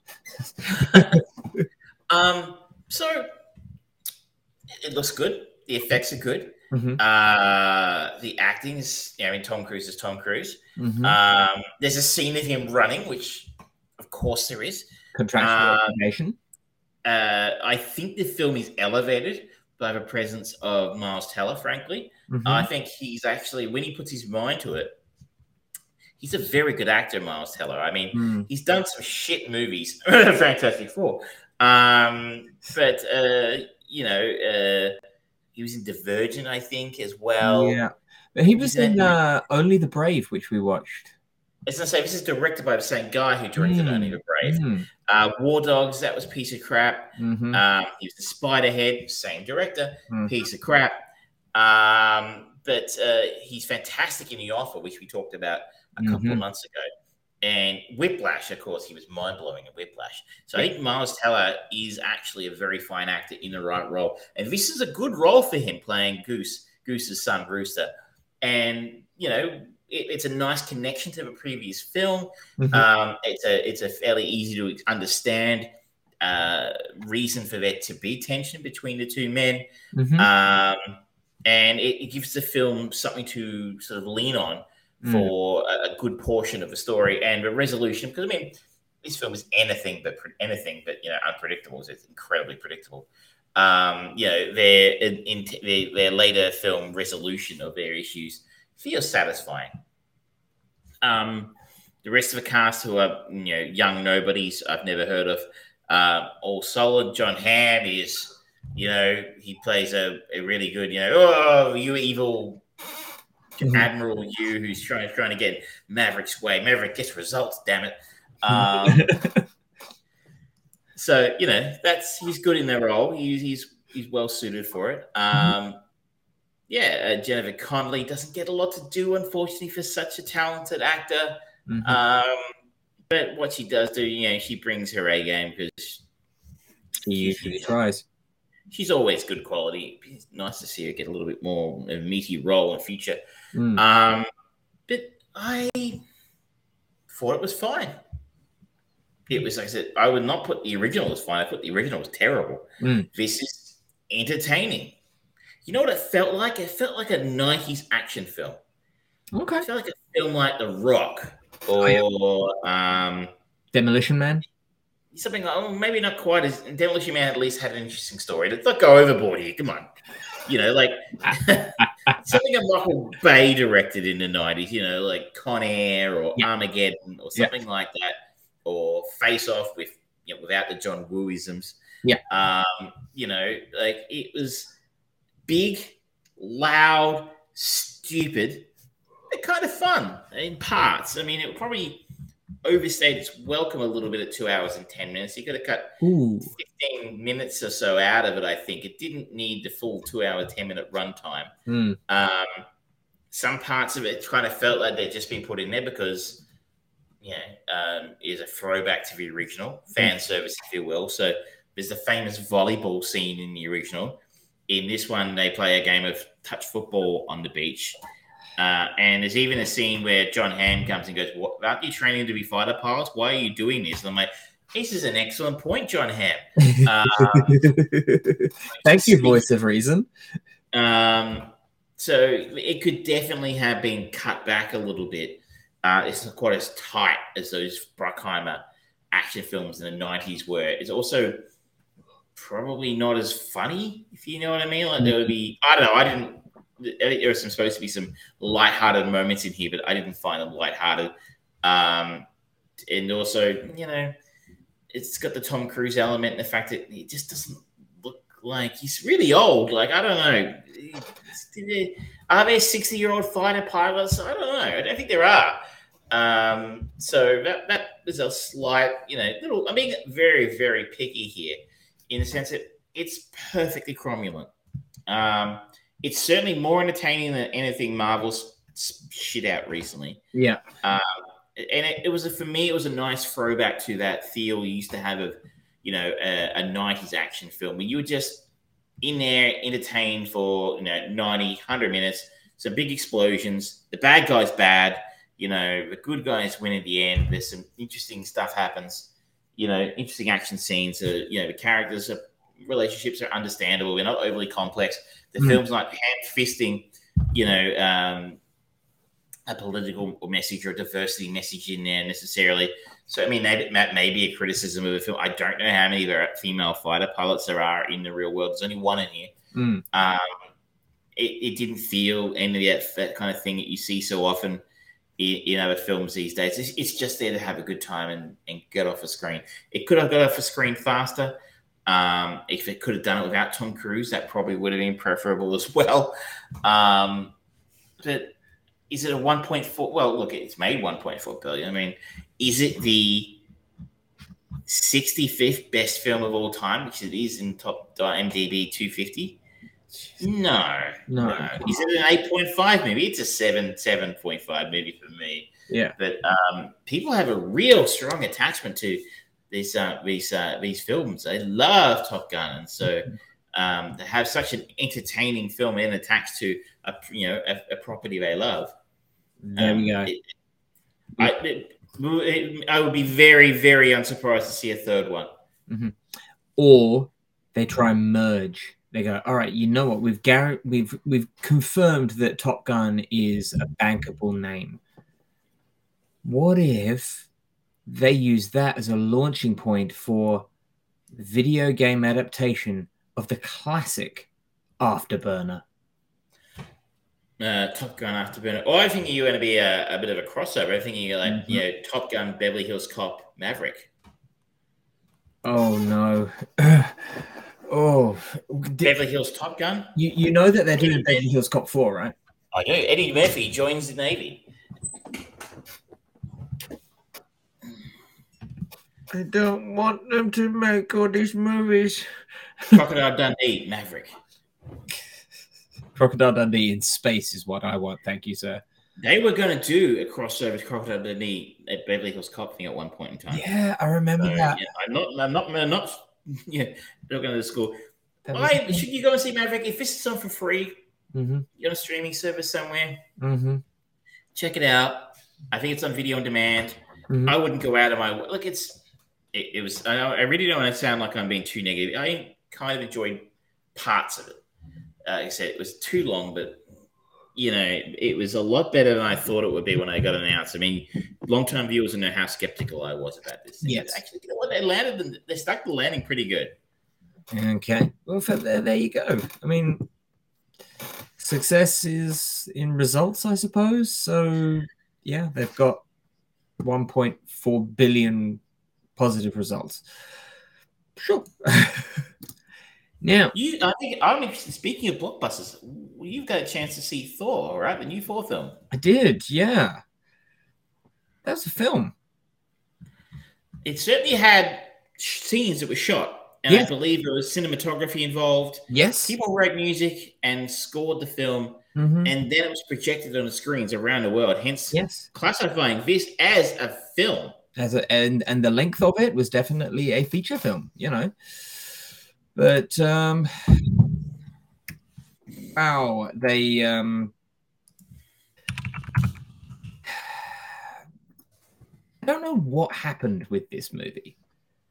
It's an hour and 58 minutes, so it's certainly not the worst offender for uh, for length of time, but it doesn't really do anything of any particular use or value with that time as you said in your thoughts on Love and Thunder, Christian Bale is great. And he persistently feels like he's in a different movie because of this ongoing lame joke about the ex versus the current girlfriend humor of Mjolnir versus Stormbreaker, as well as um, Jane Foster coming in and I appreciate the story that they're trying to tell with Jane Foster having cancer and dying, and but at the same time, why is Mjolnir making it worse? They, yeah, it, it doesn't make much sense.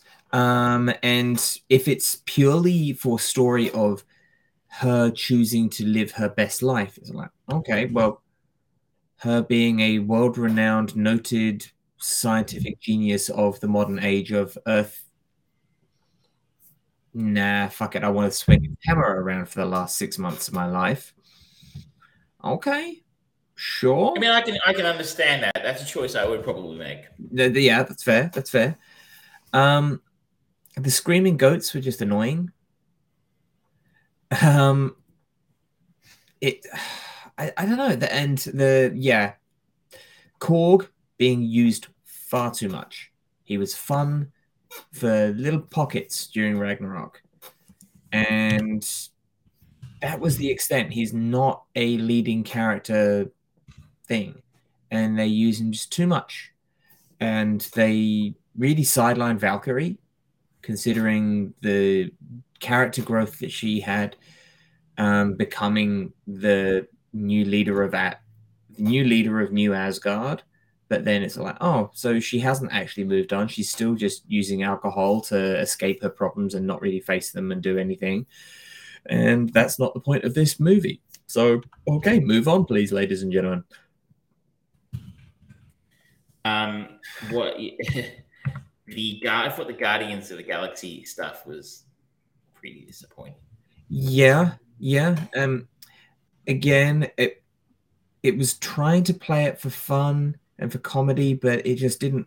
It felt bored, like not boring, but it felt like everything about it, every character in those sequences was just bored. Like, Okay, that doesn't usually make for compelling or interesting or fun or entertaining television or movies. So, what exactly are you trying to do here? It just it it felt like a director being bored and He felt like he's, he was like he's half of his mind on this and half of his mind on the sixteen different other projects he's got on the go. yeah, yeah, because there wasn't any of his kind of like Taika Waititi has proven himself a very strong director and a particularly good hand at balancing serious things with comedy. And there was none of that with this. And the immaturity of Thor, it, it just kind of took him back to where he was before Ragnarok. And it's like, okay, I really don't know what you're doing with Thor. And I don't know what you're doing. Uh, This, this, to its credit, this movie felt like a standalone movie, the first standalone movie we've had for a long time in the MCU. But it also felt like a, the first genuinely pointless movie because didn't really progress anything or anyone in genuine ways. That it introduced the character of love by the end of it, if that's what they're gonna go with, love and thunder. Um, and yeah, maybe maybe they try and maybe they're gonna try and make Thor and love or his adopted daughter, whatever they actually call her in the thing, into like a healthy rel- father-daughter relationship as as a mirror, as an opposite of Thanos and Gamora. That could be interesting, but I don't know. Don't really care, and that's the worst thing that a movie can do. It was boring. It felt bored, and it didn't care. So It's it was it was too much. It's like let's just do what we did last time, but turn it up to eleven this time. Yeah, and I love Guns N' Roses classic songs. I genuinely do. And having one or two here or there, but having so much Guns N' Roses and so many Guns N' Roses references, like, quite why? And a kid naming himself after Axl Rose, and you're like, Yeah, I, I, don't, Okay. I don't get the why. There's no logic as to why that is happening in the in the story. Like, hmm. Okay. It's it's weird. Um, when James Gunn does it in Peacemaker, You know, like um, John Cena being into like yeah, glam hair metal bands from the eighties. Yeah. It's cool. It's interesting. It adds to his character. It tells Yeah. us a little bit of something about him. Mhm. Whereas it just feels gratuitous in in Yeah. Thor. It's like, hey, remember Guns N' Roses? They were cool. Remember when music was cool? Yeah. um, and it wasn't just trash. Um, it just feels. It's. I feel very, very weird saying this about DC because, yeah, how the turntables have turned. Mhm. Um, if uh, you know, like DC is getting something right that Marvel's getting quite wrong here. Mhm. Um, but it was artificial instead. So we got a Yeah. cool song played during the trailer in Marvel, whereas, like I said, it's actually a character feature. Um, and the thing is, I know James Gunn is a big fan of 80s metal as well. Yeah. So I don't know, it just feels like something, it's, it somehow that adds to the authenticity for me. Yeah. Uh, I Um, absolutely agree with that. Um, for for what they're doing, the way that they're, uh, for lack of a better descriptor, progressing the character of Thor, uh, Chris Hemsworth continues to be good as Thor. He has got he knows the the comedy timing that is required to deliver the, the Thor they want to present. Um, it was nice to see Natalie Portman back, but at the same time, it's like, okay, you've brought her back just to kill her. That's that's it, and it's like that. That's not actual. You you- that that's not character development or anything like that. That's using someone as a tool, which that's eh, whatever. I, I don't care. If it's, a, if it's a tool in this film, it's Russell Crowe. Oh god. what was with the accent? Remember, apparently they recorded two accent scenes with two different accents. And that's the one they chose. Oh boy. Russell Crowe has not ever proven himself to be particularly adept at accents. No, he kind of had that weird, vague uh, mid-Atlantic accent he did for his American films. Yeah. Um, he did a Southern accent in a film, and it wasn't the Insider. I can't remember, but um, yeah, that's right. And of course, he did his English accent in Master and Commander. It was just very much talking like anyone pretending to be Prince Charles or King Charles now, you know, like pop, pop, Mm. pop. Um, I don't know. It was it was messy. Was bored. different. It, it was disappointing, was it? Really was. That Ragnarok sort of breathed new life into Thor, Yeah, and then interestingly, Marvel took that new life that that Taika had given it and used it really well. I think in the subsequent films he was in. uh, Mhm. na- namely the um, Infinity Wars and Endgame. It was Mhm. really nicely set up. I, you wonder who who did, was Taika given those beats, or or did Taika create the beats and then they uh, Russo said, "Cool, let's you know take Mm. that and run with it." Um, Yeah. But uh, and then to sort of fall back to, oh shit, let's just do the same thing again. I, I found it. Look, it's not the worst thing I've ever seen. No. Like it's I, some people said it's worse. It's worse than the Dark World. I think that's maybe a stretch, but um, Mm. it's it's probably on a par. It's it's it's fallen back from it's such Mm. high heights. Yeah, yeah, but um, you know, it's it's on Disney Plus, so everyone's probably already subscribed. So if you didn't watch it at the theaters, you can watch it now. It, it, it says something that like I have no desire to go back and watch Doctor Strange in the Multiverse of Madness. Zero. Mm. I have completely forgotten about it. I watched um for those who if you're interested, there's a YouTube channel called The Critical Drinker, who I steal as much material from as possible. Um, he's very good, but he's also sometimes he, he steps in this line. Sometimes he's the guy talking about rings of power, going on about you know representation and you know how men aren't treated nicely in in film. You're like, that makes me a little bit uncomfortable. What's Yeah, your videos, mate? Time he has a series called The Drinker Fixes, and it is like he takes a film and goes, "Well, given the rough elements of this film, the storyline, could you have made it better?" And he did one on uh, Multiverse of Madness recently, and you sat and going, "Wow, that would have been a hundred times better than what they actually ended up doing." I mean, so mm-hmm. much better. So, if you're curious, I strongly recommend jumping over. If you're watching us on YouTube now, just you know, after we finished, of course, um, jump on over to the Critical Drinkers channel and check out his um, the Drinker Fixes Multiverse of Madness. It just made me think they really are dropping the ball right now. We talk about it every week, so I won't go on and on and on. Yeah. But I have the same sort of thing. Yeah, I have no desire to go back and watch Love and mm. Thunder again. I'm trying to remember the last or the newest Marvel release movie that I watched more than once. And Endgame? It was probably Endgame. Yeah, it was probably Endgame. So it's been a while. Been a hot minute. Um, I haven't gone back to rewatch any of the TV series either. Why would you? Yeah. They're not good. Anyway, we, we have stuck the boots into Disney and Marvel mercilessly uh, this week, as we do every week, mm-hmm. and not just because it's cool. I think it's I think it's fair to say it's a genuinely held opinion. Yeah. Now, I want to just finish up with uh, just some early thoughts on Cyberpunk Edgerunners, if that's okay. Yes, we talked earlier. You played a little bit of the game. Mm-hmm. How? What do you think of the show? It's interesting. It's definitely lending from the sort of like 80s and 90s style of animation, um, particularly.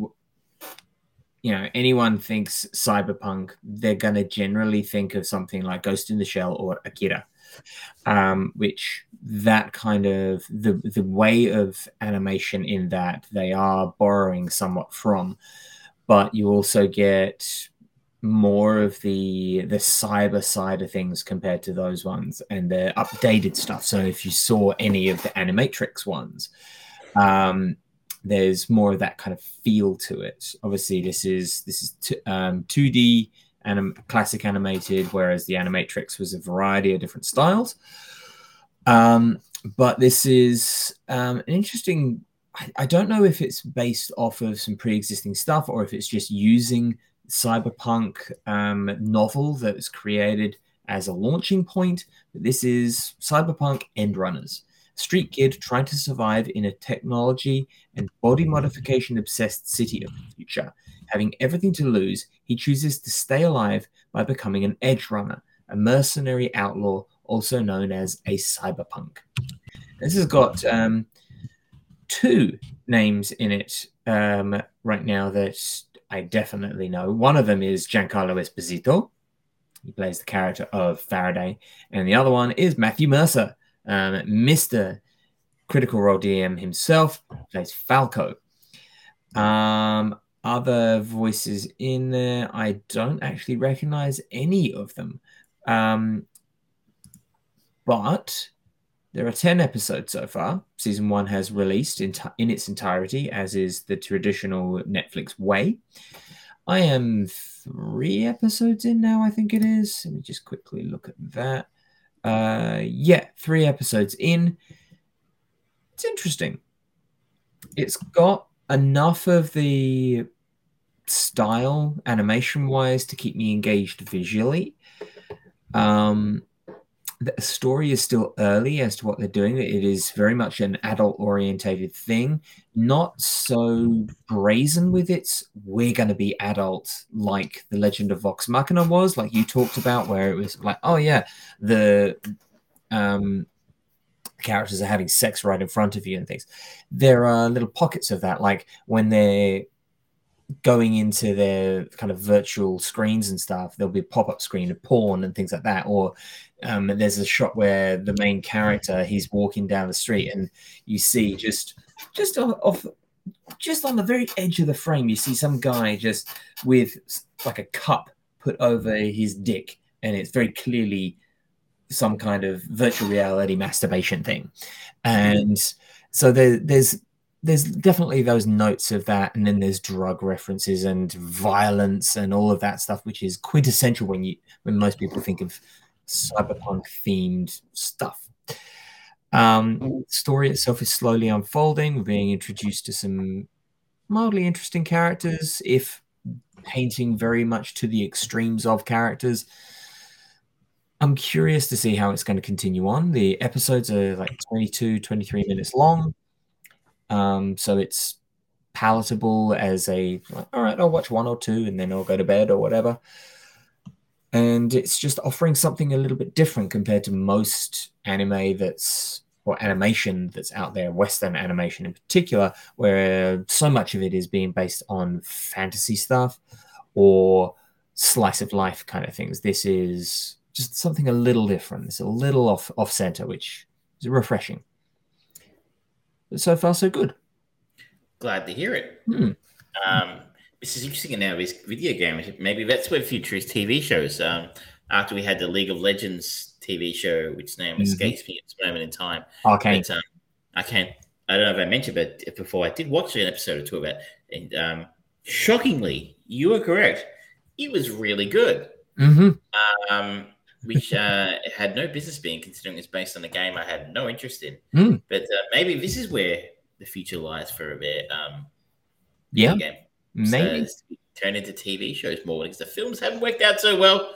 No. Um, Yeah, but we'll we'll find out, I guess, because um, next year we've got The Last of Us, the TV show, coming out, which I don't really see any point of, considering how Naughty Dog create their games to be blockbuster, narrative-driven stories. Feels like they've already told the story, so I don't know what else they're going to really bring to this. But and we've got Fallout, the TV show as well, mm. coming at some point in the there's a Bioshock TV show as well, I think. As you Yeah, say, eventually I might be right. sort of. one day statistics will just tip. Just, I'll be like, be like 75. I told you so 47 years ago. It's like dying, dying breath. It's like, just check the IMDb page quickly for What's the. Rotten Tomatoes for the reboot of uh, Assassin's Creed? no, don't don't put that stuff out into the world. Did you have anything else you wanted to talk about? Yeah, I think that's it for me this week. There we go. We're wrapping up after a double bill of Trek Perspective, talking about Rocky Horror Picture Show. We're going to be talking about James and the Giant Peach, the animated version. We talked the Rings of Power, a little bit of She Hulk and D23 news. We talked about uh, Top Gun Maverick, Thor Love and Thunder, and finishing up with Cyberpunk and uh, Edgerunners. Yeah, it was quite a good show for two hours and seven minutes. Back to our normal uh, scheduled length this week. Mm-hmm. Thank you very much for watching. If Thank you uh, like what you see, like, share, subscribe, all that kind of good stuff. Mm-hmm. And buy my book, Buy his book. Vaughn Book, on Amazon. Until next time, ladies and gentlemen, this has been sponsored by me and Vaughn, a Volition Story Saga. Volition Saga Story. There we go. I know my I know the name of my own book. Until next time, good night.